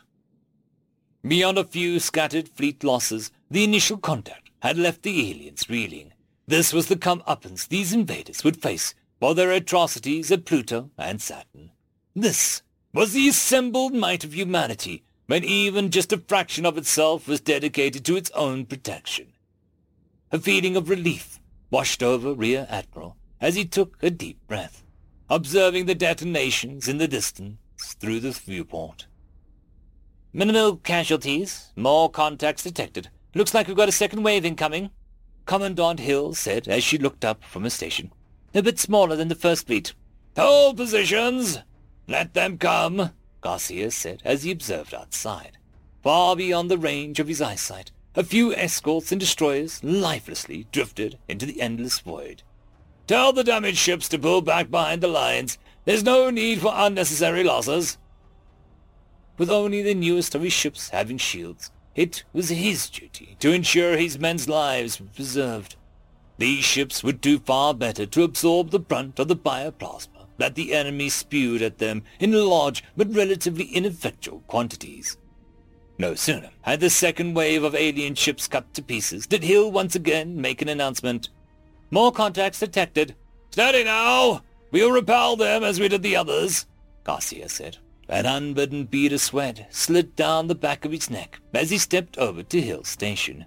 Losses were still minimal this time around, with more escorts being lost. Yet this third fleet was almost twice the size of the first, with sensors detecting far larger vessels within its ranks. The possibility that the first two waves was merely a test of human defenses poked itself into Garcia's mind. Yet he dismissed the notion. The first fleet alone could have destroyed both Pluto and Saturn settlements without issue. They were defenseless compared to Jupiter. This new fleet was tougher than the first two combined, but still, it would only be a mere speed bump. The exchange of fire occurred this time was far more costly to the fleet. Almost two dozen ships were lost in the exchange, with at least a few heavy cruisers suffering terminal damage to their hull. Yet, even as the third contact was torn apart by the human defenses, Hill made her announcement again. It was only the fourth time. Yet her words had dimmed in both volume and resolve.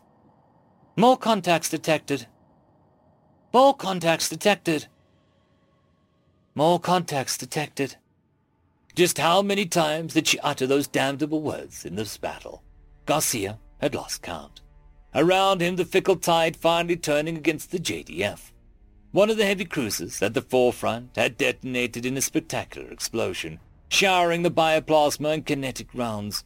Several ships were leaving formation, the damage sustained making it unfeasible for them to remain without being easy pickings for the aliens. His formation was falling apart.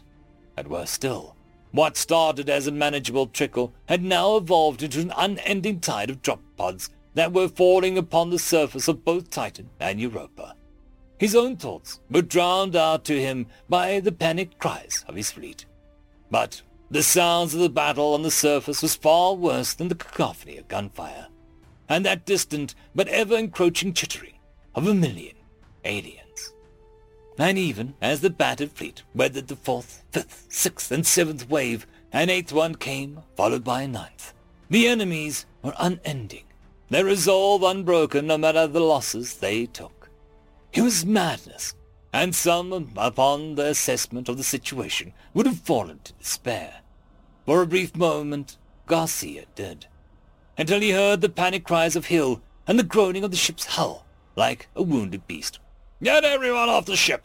Signal the Paris to allow shuttles to land. Signal the fleets to retreat, said the Admiral as his decision was made. The battle was lost, yet clarity had finally found him in the eye of the storm. Maybe Cabri line for Mars. Tell them we have given the invaders a black eye, and you make sure that they're ready.